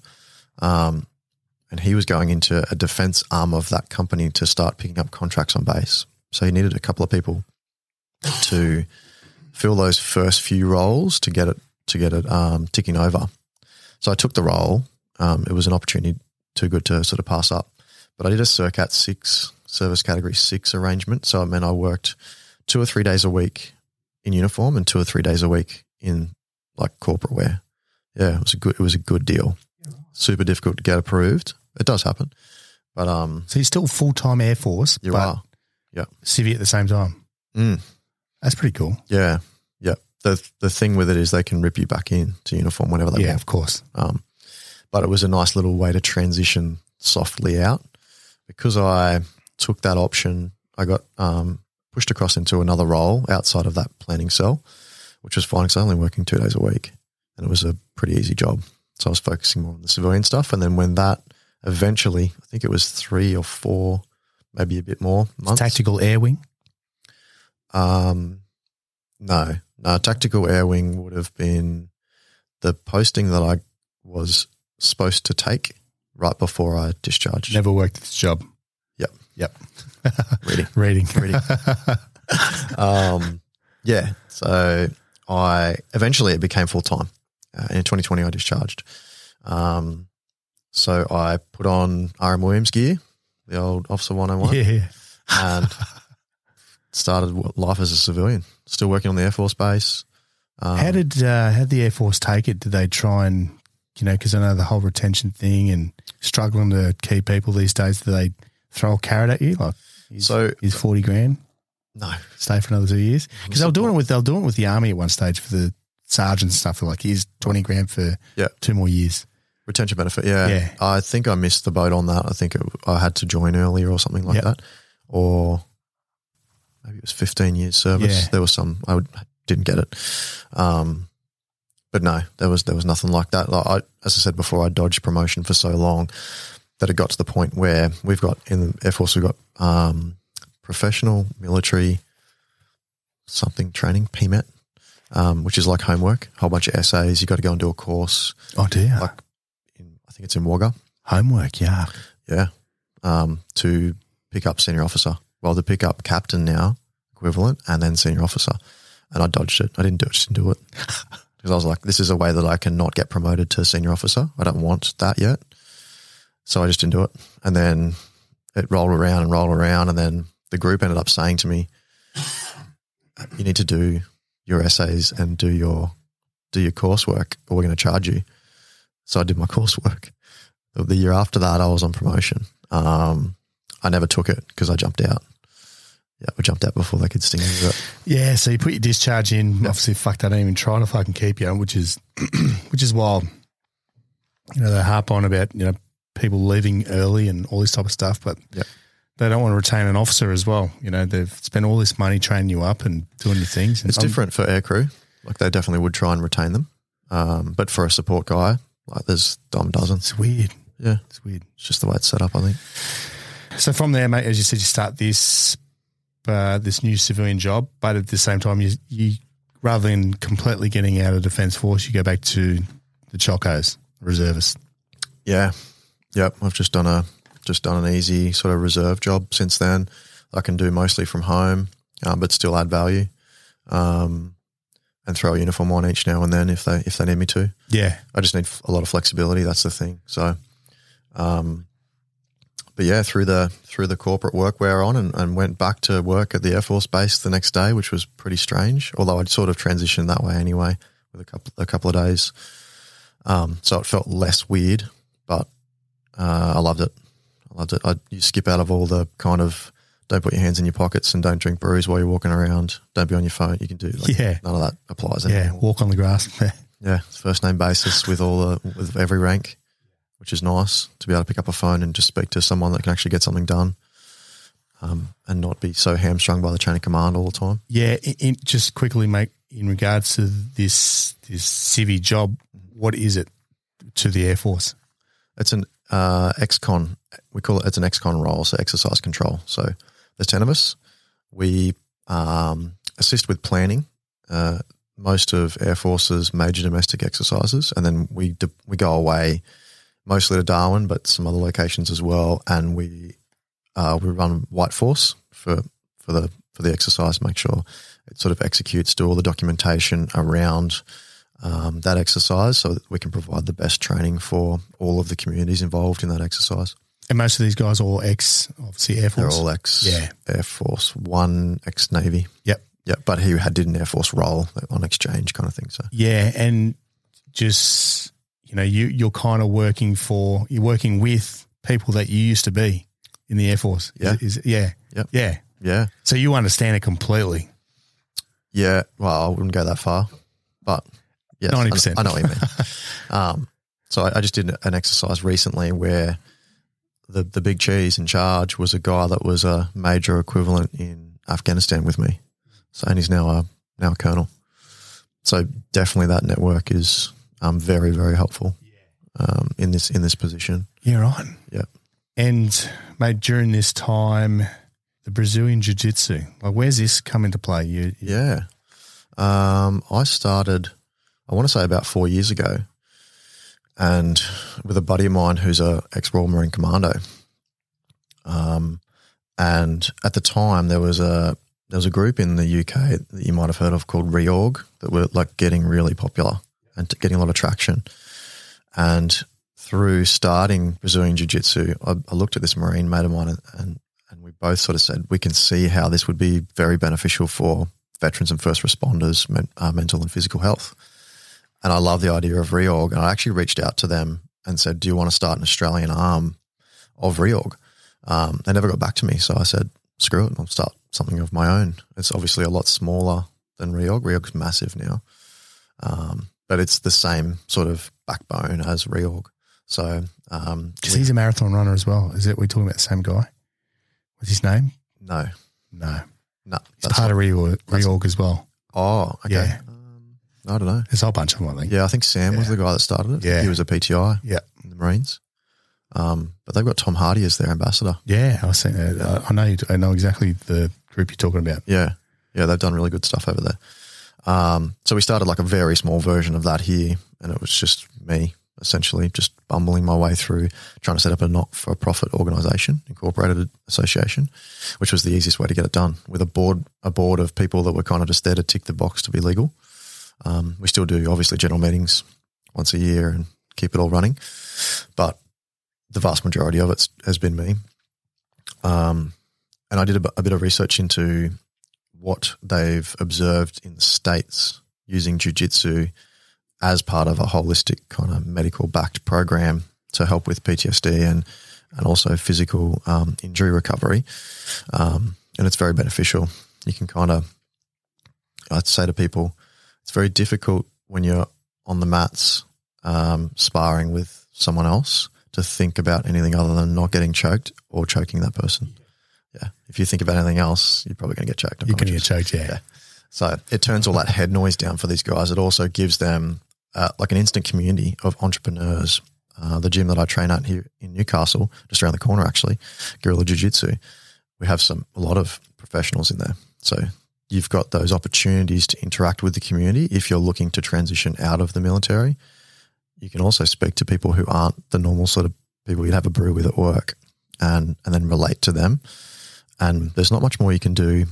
Um, there's nothing that really I think bonds you as quickly as as fighting. Yeah. So the guys and girls start to trust each other very quickly. Yeah, of course. Yeah. It's like a, another little community. Yeah. So we Yeah. started this program. It's 12 months. So we do a um, we sponsor them for 12 months. It includes all of their jujitsu um, lessons. Uh, it includes all their gear if they need it. So we buy all that for them. Uh, we've got a masseuse that's working with us locally to Newcastle. I have um, a clinical dietitian who we can access. We haven't yet, but we will in terms of group kind of education sessions. Um, and so, yeah, we're trying to make it that little bit more holistic, but it centers around combat sports. It doesn't have to be jiu-jitsu. Like I, I would sponsor someone to do a different combat sport. It's all very similar in terms of the mindset, but it, it's always just been Brazilian jiu-jitsu. And this is for veterans and first responders. It is, yeah. Yeah. Yep. So we had a police officer in the program just recently. Yeah, right. Yeah. It's very difficult to get into that community, as you might understand. Yeah. Um, but I was, you know, I'm hopeful that more police officers want to come and join Harbour Combat Sports now.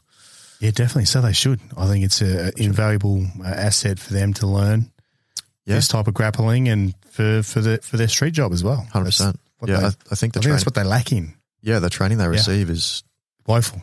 not very good No, yeah. um, from from what they've told me. So it's it's a useful skill for them to learn, but it's also very beneficial for their their physical and mental health. Exactly. So it's double edged sword.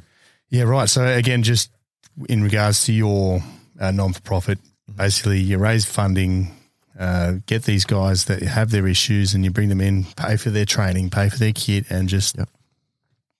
give them a, a, a place to be, We do, and yeah. you know a sense of purpose, and obviously the training and Yeah, if they um if they require a mentor, we'll assign one off the board, or or someone who's kind of a trusted insider for Harbour. Um, there's a few guys that kind of um, are at that purple belt and above level within Harbour, facilitators, if you want to call them that. So we do assign a mentor to them um, to just sort of check in um, at regular intervals if they need it, depending on sort of um, their conditions. And yeah, they, they go through their, it's really nice to watch them go through their Brazilian Jiu Jitsu journey and, and watch them progress and watch their confidence come back and watch things like physical ticks disappear and their personality changes. Um, yeah, it's been, it's really nice. It's been really nice to observe that. That's awesome, mate. That's that's Yeah. awesome. And again, mate, we spoke about Vinny. Uh, his podcast will be all coming out at the same time as yours, pretty much. You know, I'll try, try and get these two out in the same week Yeah, nice. so we can understand exactly uh, what you guys are doing. Now, we spoke about it earlier, right at the start of the podcast. We spoke about this 250 for 250. 100%. Now, yourself and Vinny's uh, non for profits have come together Yep. to complete this 250 for 250. So, mate, run us through this. Yeah, so that's 250 kilometres over five days from Sydney Harbour through to Newcastle Harbour. Which is wild. So it's a great, yeah, it's a great North track. Um, so we'll join forces. So we've both got a team that we've put together, and they'll, they'll walk together um, for the vast majority of the time. Uh, we've put a bunch of planning into it. Harbour did it a couple of years ago um, with a team of I want to say five. Three of them finished. Um, two ended up with injuries, but we raised seven or eight thousand dollars, which doesn't sound like a lot of money, but for for Harbour, that's that's mind blowing. That's that sets me up for sort of close to 12 months in terms of sponsorships at the growth rate that we're looking at. So it's hard. Look, I've done some decent stuff um, throughout my career, but it's it's not it's not to be underestimated. That track there's a lot of climbing, um, 50 plus k's a day uh, on your feet, and um, yeah, it takes its toll. Yeah. So it's No, beautiful. definitely, mate. At the same time, I know all about fucking walking that far. yeah, It's just a regular occurrence for the infantry. yeah. But uh, yeah, mate. Yeah. So when's when's this happening? 18th of September is when the, the team steps Have you started training? So I'm not I'm not doing the five days. Um, I have started training. Yeah. it'll be minimal training though. I'm because I can't um, commit to the five days. I'll be doing a back to back ultra marathon um, over a two day period. So I'll do 50 k's, 50 plus k's one day, and then 50 plus k's the second day, and then haul ass back to Newcastle for some other stuff that I've got going on. Yeah. So I'll kind of put myself through a bit of pain there, and um, and instead of doing the five days, I'll just do the two. So yeah, I am training for that, but I've got about three weeks to go. So strap in. Yeah, 50 Ks a day. Fuck. I get tired driving 50 Ks these days. Mates, uh, this has been really good to, you know, get you on to share the back end of what we don't see, especially for diggers or, you know, young air crewmen. Is that what they call them? Air crewmen? I believe they call it like is- a air crewman? Yeah. I believe it's uh, it's Airy. Not, it's not airman and Airmen, now. that's it. Yeah. It's, it's, not, not, airman now. it's air people. Aviators. There you go. It came- Aviators. it popped into my Aviators. It's avi. air people. It's neutral. It's neutral now. you know, we, for example, you know, for us, you know, being a grunt on the ground, you, you you do these operations or you do these training exercises, but you have no concept of where it starts.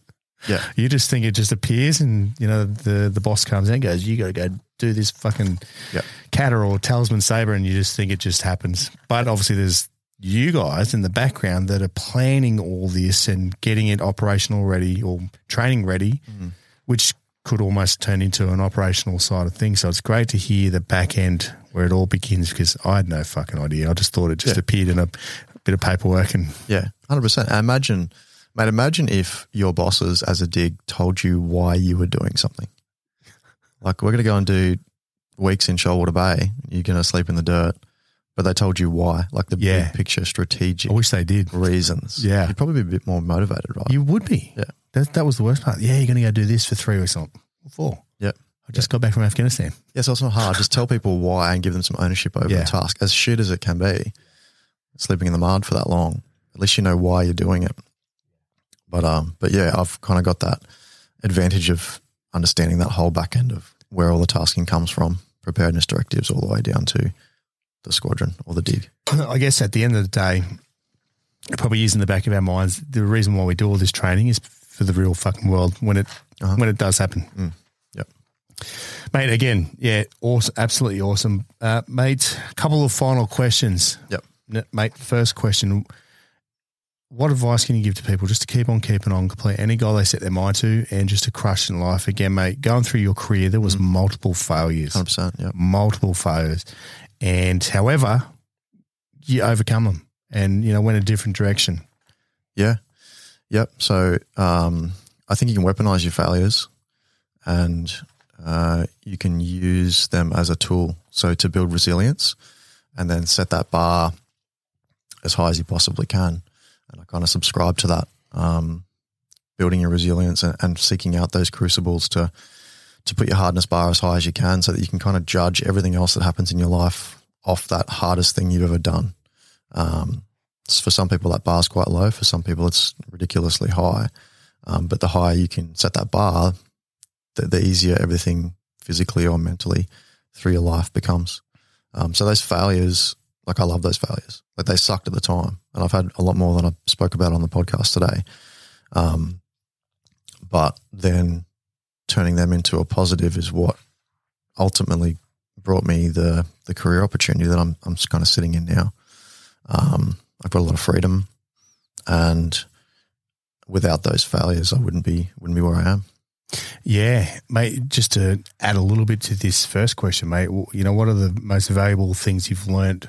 You know, within your 15 years as an officer in the Air Force. Um, as I spoke about earlier, mate, I think not overcomplicating leadership. Um, as someone who's been led and someone who has led, I don't think it's that difficult to make people feel valued. Um, it doesn't take a lot to make people understand that you actually care for them. I'll step back to that Air Force headquarters role that I disliked but learned a lot from. I actually had two flight sergeant level staff, which is your WO two, I yep, want to say, yep. ish, um, diagnosed with cancer. So they were my two people that, like my, my two subordinates, both diagnosed with different types of cancer while I was there for that six month period. Um, so what that taught me, which you know was mind blowing, that my two my two digs had both got cancer at the same time, but supporting their family and supporting them and not bending the rules, but um, giving them whatever they needed to, and whether that um, looked poor on my part, I didn't care. I don't, I don't care. I'll shield them from the person above me to make sure they're being looked after. And as a young officer, that taught me a lot. Um, it wasn't difficult to make them feel valued. I checked in with their family. I checked in with them every couple of weeks um, throughout their treatment, but I ran interference from all of the shit that was being showered from above, and I'd take the hits. And I think as a as a junior leader, you need to show that um, you care more about your subordinates than your career. if you flip that around, that's where you get toxic leadership. Um, I was never a career officer. Why I was a flight lieutenant for eight years. Um, I didn't have interest in the rank. There's people that do have interest in the rank, and they're the ones that normally will shoot on their subordinates to climb the chain. Yeah, yeah, right, mate. That's that's fucking really uh, valuable to hear. Mm. Again, tip for tip for young players, as I'd say. Mate, uh, second question: What is the plans for the future? Again, mate, you've got this non-for-profit with the jiu-jitsu side of things. Uh, 250 for 250. Yep. You've got this job still working with the RAAF and a choco at the same time. Yep. Yeah. So there's a, there's a few plates spinning, but um, I've designed it like that and I love it. Uh, grow, firstly, growing growing the not for profit um, and expanding. I've started um, sponsoring people nationally, so so that's an option. Um, that just looks like me speaking to a local gym that they kind of want to go to, and, and then and then um, doing a lot of co- co-ord with the owner or the professor, and teeing that up. So that's we're able to do that, which is nice. I don't have to stick to Newcastle now. Um, the nucleus is definitely here with Gorilla, um, and the owner there at Tari at um, Gorilla Jiu Jitsu has been a massive, massive um, supporter. Him and his wife Ash. Um, lovely people and very supportive of the veteran community. But it's now nice to go national and offer kind of our program around Australia. I'd like to grow that. I'd like to have more. Um, part of the reason I'm here today is to get the word out there because a lot of veterans don't know this is a thing that they can reach out and try and no, definitely not take no. like have access yeah. to. So the hardest thing I've found as almost a one man band um, is getting exposure and getting the word out, um, which Reorg has done very well. Um, the job, the the contracting role, like I don't see myself leaving that for at least the the short term. Like I enjoy it. It's kind of similar to what I'm I was doing in uniform, but as I said, more more impact, more responsibility, and and weirdly more credibility because I'm wearing R.M. Williams instead of a rank slide. I can step outside that rank structure a little bit and provide more value. Um, and then in the medium to long term, uh, I'm looking at going into coaching. Um, as in personal coaching or yeah, so, life coaching, so coaching, coaching. I, I don't want to say life. Coaching. I know. That's I hate that word too. Yeah. Um, and even coaching's weird, facilitating. Yeah. but coaching, um, like men specifically.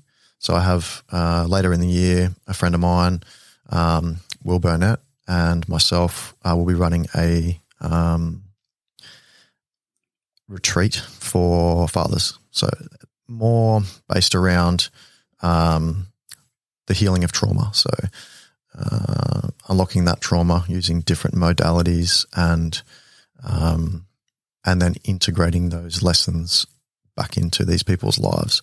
I'm definitely um, underqualified and learning a lot from Will, who's been doing this for a number of years. You know, the guy ran 81 consecutive ultras last year, ultra marathons from uh, Perth to Byron Bay for veteran mental health. At the same time, Nedd Brockmann was running, which was difficult because there was a lot of media focused on Nedd, but Will was over in the background crushing world records.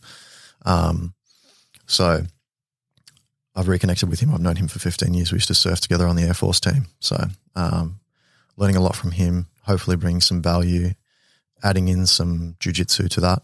Um, obviously, I'm very junior for with jujitsu too, so I have to be really careful with what I what I do, and I pass that all through um, my professor. But I've found that is very good for resilience building and unlocking some sort of like primitive. Um, it's a trauma release tra- trauma release mechanism in itself. You know, getting guys a healthy release for their aggression Yeah. but constructively and um, guiding them through that process. Even if they just get two hours of it, a lot of them then go and start training. So, like, I love this. I want more of this in my life. I can see how good it is for my mental health. Um, so, yeah, all of those things that we've spoken about, then pushing that into um, working with with Will, who is supremely qualified um, to help to help people. I've wanted to help people as a career for for many years, and I haven't been able to make that jump. It's just not financially viable. And I like, I'm not getting any, um, I'm not getting paid for a lot of this stuff that I'm doing. It's volunteer based, just so that I can um, start to build a name in that space, start to build some experience, and then maybe one down one day down the track, I can actually make that my full time career. That's kind of a dream. Yeah, cool. Yeah. Yeah, right. And uh, if people for Harbour Combat Sports website, etc., Uh, Facebook, Instagram. So Harbour Combat Sports, Instagram and Facebook. Yep. Um, the coaching stuff, which is not even a thing yet, but I do have an account. It's called Healing Heathens right now. Um, the name may change in the future. It's already changed once. So I can't make up my mind. But um, that's where it's Instagram only. I'm not a big Facebook fan, to be Yeah. honest. Yeah, it's, no. it's, it's too complicated. It's too much back end stuff going on there. yeah, mate, I'm the same. I just Just push the button that says post to Facebook as well. Yeah, Punch it. yeah, send it. Um, but yeah, they're kind of they're kind of the two. If if uh, if anyone wants to, because I know Instagram's really easy to reach out to everyone because I do it all the time. So if any veterans or first responders are interested in the program, just jump on the Harbour Combat Sports Instagram and just send me a DM. It'll come direct to me. Um, that's another important thing to mention is that Harbour Combat Sports is so small, which I've is by design, that every dollar that's donated to us goes directly to the program. I don't get paid when I have staff. Every dollar goes to veterans and first responders and getting them on the mats and into this program. Um, so I guess it's probably a good time to talk about donations for the walk as well.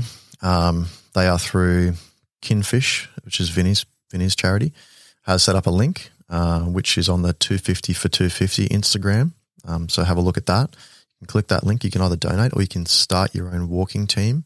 We've got three weeks to go. So you set yourself kind of a distance and you fundraise yourself for us, um, either Kinfish or Harbour, whichever one you kind of resonate with. And just quickly, Kinfish is a new charity that's trying to get veteran families into um, marine kind of activities, fishing or um, just getting them on the water to build morale and bring that family unit closer together. So if you want to donate to the walk, um, you can go through that. It's a Raisely link. It's on the 250 for 250. I think it's on the Kinfish Instagram as well. So Yeah. jump on and follow them. Um, every ten dollars that you donate to Harbour will get you one ticket in a in a huge um, hamper that I'm putting together, similar to last time, but um, it's bigger this time. So there's a lot of small companies that are donating things to that hamper, and there's probably a couple of thousand dollars worth of gear there. So Yeah, nice, mate. Nice, mate. I'll definitely uh, for the listeners, I'll tag all this in. So if anyone wants to hit the links, either listen to Uh, follow the post for uh, Luke's or Vinny's, and it'll all uh, be tagged in. Mate's third question. Now, outside of being a fucking officer, stand fast, Yes, yeah. No biggie. Stand fast. mate, and you know, just just being a normal dude. You know, outside of all all that RAAF stuff. Yep. Tell us like a guilty obsession, or you know, something that people don't know about you. You know, outside of jujitsu, outside of charities, outside of the RAAF. You know, what are you what are you into? Sad movies, Notebook. Anything outside, mate. It's not a guilty obsession. Well, maybe it is an obsession. Um, as we spoke about offline, I've trained twice a day for 10 years. So fitness, fitness and strength, strength and Yeah. conditioning is a big one for me and very important. Um, and really important for me to model that to my kids too. Um, anything outside, I, I go hunting with, with a friend. Yeah, nice. Yeah, Yeah, yeah. nice. So we eat um, so as organic as you can get. As in shooting, hunting, or yeah, yeah. knives, guns, yeah, whatever. guns. Yeah. Your guns, yeah. Yeah. Um, I'd love to kill it. I'd love to kill something with a knife, but it'd be pretty difficult, I think. Yeah, I've I've done the dog uh, dog and knives Oh, before, and yeah. it's fucking yeah, I've never done that. brutal. Yeah. Yeah, Yeah, I'd, it's caveman shit. not a, yeah, not keen. Not that keen. Um, but yeah, hunting for, Yeah, right. for deer mostly. Yeah, right. Um, with some buddies. I have to go out and shoot. I'm, I'm I'm heading out on Monday. Nice. Yeah, now right, shoot some pigs. It's so hard to get um, properties close to Newcastle. Yeah, yeah, mate, it is. Thing you're driving five, six, seven hours to get to. get any spots. Yeah, Um, anything outside. So even even that is is just armed walking for me. As long as I'm in the bush, um, connecting with nature, it's very cathartic, and uh, and I enjoy pretty much anything that is outside. I do a lot of trail running, obviously right now, a little bit more than normal. Um, that's why I'm so excited about this run through the Great North Track because it's beautiful. Literally anything outside, I, I will do surfing. Um, the hardest thing right now is just is fitting everything in between jujitsu, of course, yeah. kids, the charity, um, the kids, walk, kids take up a lot of fucking time. That's running. for sure. Yeah, and then I try and get um, some functional fitness um, in there as well. Just, I can't just run because obviously you just strip off all your muscle and, and then you're injury prone. So I trained at a little gym up in Charlestown, Revel, um, REVL, run by an ex army guy. Amazing little gym, like super cool community. I only started there a couple of months ago. I'll actually be wearing their logo on the um, on the back to back ultras. Um, really supportive of not just veterans and first responders, but everyone. So very welcoming. Yeah, nice. I tried a few other CrossFit gyms around Newcastle, and um, you know they're good, but they just didn't have the vibe. And then as soon as I sort of started at, at Revel, I went with a friend of mine um, that I served with, and yeah, I walked through the door, and it was welcoming. And Yeah, because it's run by an army guy. oh mate, yeah, digger too. Yeah, so there you go. mate. Yeah, He just gave me a big hug. I walked through the door. mate. Being a fitness guy, though, I'm sure there's a, a dirty obsession for like a fucking zinger box combo or something. There has to be. Nah, oh yeah, like Yeah. a like a now we're talking. Now we're fucking talking. whopper with cheese Oh, stop it. with barbecue sauce. oh, fuck. I'm getting one right after this. Not not KFC though, mate. That, Oh, that yeah, shit's right. gross. Oh, get out. Get out. Not a fan. This fucking podcast is over. You're dead to me. yeah, mate. I'm I'm a I'm a heathen for anything disgusting. Yeah, Fuck. little little drive through in uh, Oh. Is that Broadmeadow? Mate, it's like a vortex, you know. I'll be driving past anything. Or Porto, doesn't matter. It'll suck me straight in. A gravitational pull. Great and straight in, mate. I'll get whatever whatever dirty feed they've got. It's all those years of eating rat packs, man. Mate, it is. gotta live it I've up. got a box out there, Oh, actually. yuck. yuck. Don't even show me. I know. I've, I've acquired it. Very nice. They're, Mate. about, they're about 90 bucks a meal. Yeah, mate, bucks. they're, actually not bad. I had I went hunting a few weeks back with uh, Raptor thirteen, the police ex police officer, Mm-hmm. the naughty police officer, Oh, naughty. and uh, oh, he's not naughty. He, he was doing his job. Get amongst Uh, it. yeah, get him. Yeah, fuck, doing his job. Actually, he was doing his job. Just the rank structure that. Anyway, off track. Uh, we took a ration pack. Got these uh, couple of chocks to sort me out with a couple of ration packs. We wanted to do a bit of a taste test, and I haven't had one since probably you know since I got out. You know, two thousand nine. I think there was an exercise or so, Yep. and it's actually. Like I, I guess you'd probably forget how shit they were, but then I tasted them. I'm like, fuck, it's actually not bad. It's probably got better though. They have, yeah. Yeah, they definitely got better. There's Is it- jerky, there's jerky strips, there's tuna, fucking packets in there. Yeah, I know the ones you're talking That about. That shit didn't exist back in back Ch- in chili yeah. tuna gnocchi. Fuck, I haven't even tried that yet. Hopefully, it's that one. There's two kinds now. Obviously, I'm out of the loop as well, but there's dehydrated ones uh, that you have to add water to. Patrol rations. Oh, they were they're called. They were like that's The gold go-to. bars there. Yeah, but you got to carry a lot more water. exactly. And then there's the the wet rations that Yeah. I think are still a lot That's- better than they used to be. That, mate, I enjoyed it. I actually really enjoyed it. I've got a mate actually that um, I've known for years and years and years, and he's Jew, massive Jew. Probably shouldn't say that, but um, he he I we would catch him eating um, ration pack noodles for lunch. Oh, well, mate, we, we I was actually just speak, That's speaking to one of my mates the other day, Yeah. and he was known for it. Like he was that Jewish that would literally, you know, stop at McDonald's on the freeway at Singo, and you know, he's got money, Yeah. but he'd make other people buy it, but he'd eat rations back in the lines. You know, like dude. disgusting. But he's quite quite a wealthy guy now, so kind of kind of makes sense. Jokes on us, right? Yeah, jokes on us, mate. Actually, quite funny. You know, I didn't expect an officer to be eating ration packs. yeah. I thought you get served like waiters outfield Some of with the some of the yeah, I had a, like a butler. bat- batsman. Yeah, they come and shave me in the morning. yeah, it's, it's not like that.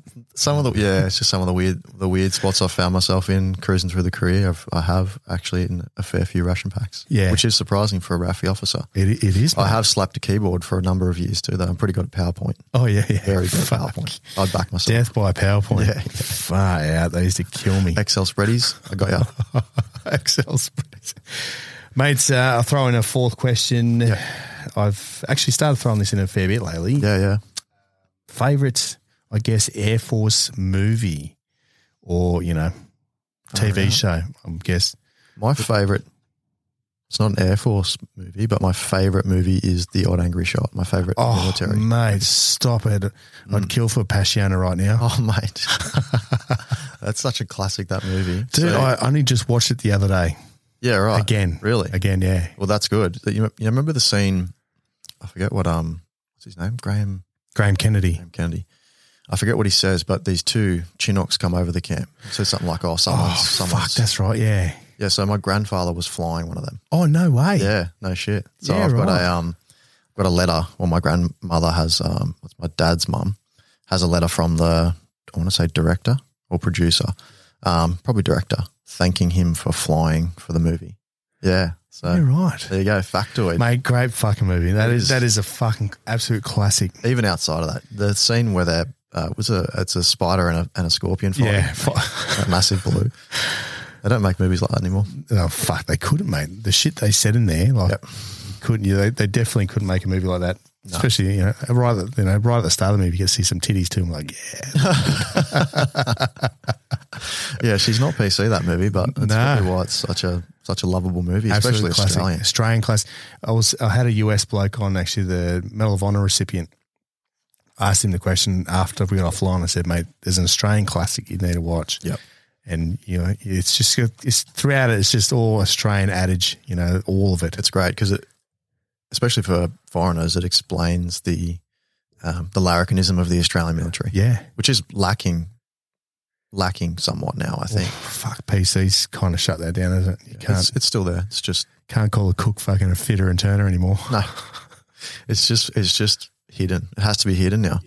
You can you just got to be really careful where you where you say certain things, and yeah, it's a different time. Yeah. It's nice to look back at that Aussie when it was just completely out in the open. That's it, mate. They were drinking in operations and get the stick mag out and have, a go- have a breathe. And that doesn't exist anymore. Yeah, no, it's a great movie. I love it. Yeah, right, mate. No, no Air Force movies. Top Gun. I can't. yeah, I can't think of an Air Force movie. I don't. I think, Yeah, what is it? Midway? That's a, a recent one. That wasn't Yeah. bad. Yeah, actually, Dunkirk. Dunkirk was pretty good Yep. with old mate from uh, One Direction. Not One Direction. I don't know. Yeah, you know the. I know what it is. I know. I'm, One I'm a Direction. massive One Direction. Oh, yeah? Yeah. Get around it. Kids, mate. You see, one, I two, blame the kids, but I probably listen to it more. Yeah, just in the car by yourself. Yeah. How good is it when you drop your kids off and you drive to work or wherever you're going? Still listen to the Yeah, same you music. There and you're like, I've listened to this kids playlist Oh, the whole way. Carly Rae Jepsen, Jepsen, Jepsen, and anything that was on that. Uh, what's that movie with all the animals? And they're all singing. Sing. It was, was called yeah. Yep. Dude, fucking hell. Good to go. I think in my top, you know, when you get the Spotify thing at the end of the year when Yep. it tells dude, it's like mine's like the Wiggles, Yep. um, fucking Carly Rae Jepsen, Taylor Swift. I'm like, dude, where's my music? And your release radar is just all kids' music. Yeah. It's it's funny. I did a podcast. Oh, fuck, going off track. I did a podcast with the Blue Wiggle from uh, Yeah, right. Yeah, because he's ex army, ex five seven Uh, before he became a Wiggle. was he blue or red wiggle? The blue one. Oh, okay. Anthony Field, yeah. great guy, Yeah, I knew he absolute great. ex-army. yeah, great guy, mate. And you know, I bring up the photos to my daughter a couple of times, three year old, and she's like, "Oh, I don't like him. I like Emma Emma Wiggle." I'm like, oh, fair. I like Emma Wiggle too. He's the original. He's the OG. He's he's the OG mate. Mm. He's the one that started, and he was an ex grunt of all things. Mm. It's cool. Fucking absolutely crazy. It's cool to see someone go completely left field and do something completely different. Yeah, exactly. And crush at it too. Yeah, exactly. Completely off uh, left field. Now, mates, again, thank you for coming on, mate. Before we uh, cut away, mate, Yeah. again, if people want to reach out to you, they can find you through. Through Instagram. Yep. So the the inverted commas coaching account that isn't a thing yet, but may be in the future is um, Healing Heathens. Um, and then Harbour Combat Sports has an Instagram account and a Facebook account. There's a 250 for 250 Instagram, which will be Kinfish and Harbour kind of putting all the content through that one while we're walking. So live crosses, all sorts of stuff. Me in the hurt locker, probably vomiting on a hill. um, my knees being the size of watermelons. And then Kinfish have their own um, socials too and their own website. The website's quite good too. Um, I want to say kinfish.com.au, but I, It is. It is. I do remember it now. that. That. I think that's exactly what it is. yeah, it's Kin as in K I N, not King. yes, Yeah. kin as in family. Yeah. I think he said that too. Yeah, Yeah. yeah. So um, Instagram is is my jam. Um, so yeah, reach out on in any of those accounts. I manage the 250 for 250 and the Harbour one, and obviously my own. Um, so I'll get back to people as quickly as I can. Yeah. Awesome. Um, you know, if anyone is wanting to optimize themselves and, and they're a father and, and they want to get around some sort of um, some coaching, Will has a six week course that he's running uh, very soon. He's onboarding people to that. Um, so there's a bunch of content on his Instagram about that as well. And then as kind of a culmination of that that six week course, there'll be a retreat that I'll go along and help him with and, and learn a lot. I think you learn a lot about yourself. You learn a lot about these kind of modalities of um, of trauma healing, or or at least um, I'm helping people to learn, and um, and I'm looking forward to it massively. Yeah. Yeah, mate. Just quickly, and I know the listeners can't see this, but your shirt says Stait It does. and they are sponsoring you for. They are. They're Yep. sponsoring me. Um, they're sponsoring the, the coaching account, um, which, as I said, isn't making any money right now because it's not a, actually a business. But um, they are sponsoring Harbour Combat Sports. They sponsor me as a person, um, S T A I T. Um, they're on socials. My Stait, I think it is on Instagram. Yep. They have a website. Um, jump on there. The crux of what Stait does is testosterone and estrogen regulation and cortisol regulation uh, in men. And they have women's products that also, um, you know, add progesterone to that kind of mix, um, which is supremely important. I think, especially in the veteran first responder, I bring that back to the podcast um, with PTS, stress, anxiety, uh, management. Cortisol, as you know, is horrendous. Um, cortisol stripped me from 82 kilos to 68 kilos within the space of two weeks. Um, if you put yourself through enough stress and, well, outside factors are stressing you on some of these courses and stuff, add in a whole bunch of physical activity and she comes off. And it's mostly the cortisol taking the muscle. So, um, testosterone regulation in, um, especially in men, I think is something that needs a lot more spotlight, especially in the veteran community, because it affects everything. If your hormones are um, out of balance, it affects your physical health and your mental health. So, Stait are a huge um, supporter of what both Will and I are doing, the veteran community, um, and they enjoy supporting people who are doing things to better other people. Mm. Put it that way, I guess. Yeah, cool. Um, the brand is amazing too. Obviously, I love the logo. I love wearing it. They have women's women's supplements as well. It looks like um, tablets, caplets. They have a, a tea which comes out blue for men, which is pretty cool. Um, and greens powder as well as their merchandise. So jump on it. Um, Yeah, it's pretty definitely. simple. pretty Check it out. Yeah, pretty Check it simple to, to get around that and get your testosterone, estrogen levels leveled. Yeah. And Natural. all legit, all legal, not uh, your typical WhatsApp uh, group, which I may be a part of. Look at me later. I need to put some weight on. Um, no, so all herbal. Um, they have done human trials. So there's a bit of there's a, there's a bunch of research and, and backing there with evidence that that it does help. Um, herbal supplement that that just helps to regulate your testosterone and uh, unblock those testosterone receptors in your body, so you're using as much of your free testosterone as possible. Yeah. Yeah, right. Fuck, you know a fair bit about it. Done a bit of research. No, awesome, mate. Otherwise, I wouldn't be wearing it. Yeah, mate. Uh, quickly, last quick question. Oh, There's one thing I wanted to ask fucking Vinny. Now, obviously, you've been in the Air Force and Yep. fucking aliens are running rife around the, you know, the world at the moment. Yep. What's going on, mate? Come on. Surely you've seen something on that pred. Maybe, you know, I saw some weird shit in Afghanistan, but I didn't. I, I like I th- probably thought it was an alien at the time, but like uh, on those screens, um, yeah, they had some uh, experimental aircraft. radar shit. They had some experimental aircraft that hadn't been released to the public that were operating in Afghanistan at the time. The US, China. The US, China, China weren't there. Were, were they? Maybe they were. They're probably watching. Um, yeah, so there were some weird things flying in and out of that airfield that uh, we had no idea what they were. when they'd go into hangars that were of course, yeah. armed guards that were just in black. Is that one on Top Gun? I haven't seen Top Gun. Oh, you need to watch it now. Maybe- Top Gun 2. Maybe it I'm was talking, yeah. something similar to that. Yeah. Yeah. So that was pretty pretty interesting. Um, and if you didn't know what it was or who owned it, you probably would have thought it was an alien because it was an alien aircraft. It was a like a Delta wing um, jet, That's the one. unmanned. Yeah, that's probably not the one. No one in there. Yeah, fuck. But nothing else. Have you ever heard any stories from any pilots? Like, we were flying and we saw a saw flying saucer. No, I haven't. Maybe my security clearance was too low for them to divulge that information. Yeah, I'm going to shoot Vinny a text. Is it, Mate, Yeah, Tell us, did you see any little green green things? he'll know, mate. Yeah. Did you ever get touched? probed. Did you get probed, Vinny? You'll love that conversation. Like Cartman with a. You'll feel really comfortable with that conversation. You should ask him. Um, but yeah, no, the Americans are coming out with with all sorts of Yeah, I know. released documentation.